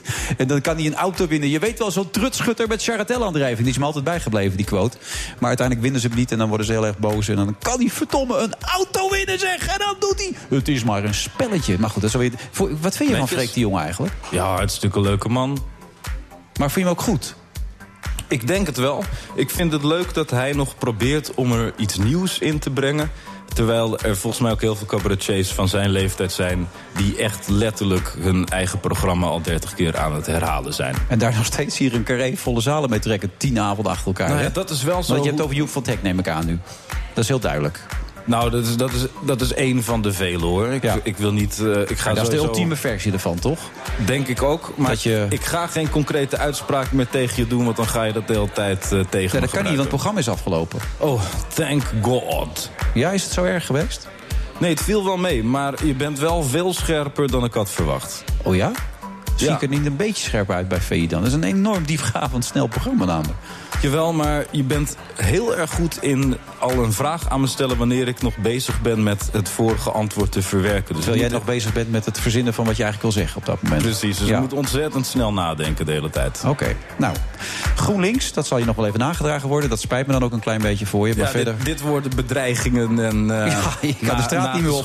worden. En op station gewoon wel gaan ze roepen. GroenLinks, weet Ja, je wel. Ben jij hè? ik denk Groen, het ook. Links, ja. Nou, succes daarmee dan. Dank je wel. Sterkte ook. Goed dat je er was. Stefano, ja, ik probeerde nog je eigen naam even te zoeken, maar die kon ik niet meer vinden. Oh, Govermeid. Ja, lijkt heel erg op government. Ja, en dat kun je als vroeg en time kunnen uitleggen. Goed ezelsbruggetje. Fantastisch, dankjewel. Hey, je was trouwens in Cameroen geboren. Klopt. Oké. Tot volgende week. Zijn we er weer met een nieuwe aflevering van eh, deze uitzending Bedankt dat jij er was. Friday Move. En dan is Paul de Munnik. Ja, ik vond het zelf ook fijn. Tot volgende week. Dag. Bye. Waar ben ik straks? Oh ja. If we do not hold a general election now, their political game playing will continue. Maar we moeten af eh, van de dubbele nationaliteit. Kijk, Brexit is een lose-lose situatie. They underestimate our determination to get the job done. Ladies and gentlemen, tonight at exactly 9 pm on the Champs Elysees, there was an attack on police officers and the vehicle they were in. Terreur wil intimideren, wil de kansen van kiezers beïnvloeden. We zijn heel alert. We zijn extra alert daar waar heel veel mensen bij elkaar zijn. Het gaat om de 28-jarige Sergei W., een, een, Duitse Rus. Assad is dus ook waar het gaat om het gebruik van chemische wapens een criminele recidivist. We kunnen eigenlijk met zekerheid zeggen dat eh, de toedracht een eh, gasexplosie is, eh, is geweest. Maar wat we ook zien gebeuren is dat landen eh, vaak naar het, eh, het, het sanctiewapen grijpen. We are sending an armada. Very powerful. Maar zometeen gaat hij live. En die zijn en dan is gaan, al jullie- af, toch? en dan gaan jullie echt allemaal heel erg juichen. Daar ben ik van overtuigd. If we do not hold a general election now, their political game playing will continue. Kijk, Brexit is een lose-lose situatie. Ja, ik geloof dat ik eh, gekozen ben. Moeten nog even de kiesraad afwachten. Eh, ik weet dat ik eh, na het korte recessje weer terug kan naar de stadhouderskamer. Wat je zegt, eh, drie potjes. En eh, je staat met de cup. And then let the people decide. Ehm, ik wens ze allemaal ehm, jolly good sex. Good succes. Jolly good sex? ja, dat was bijna een verspreking. en die ga je natuurlijk uitzenden. Ja. The Friday Move wordt mede mogelijk gemaakt door TUI. Discover your smile. Ook Thomas van Zeil vind je in de BNR-app. Je kunt live naar mij luisteren in Zaken doen. De BNR-app met breaking news. Het laatste zakelijke nieuws. En je vindt er alle BNR-podcasts. Bijvoorbeeld Het Nieuwe Geld. Download nu de gratis BNR-app en blijf scherp.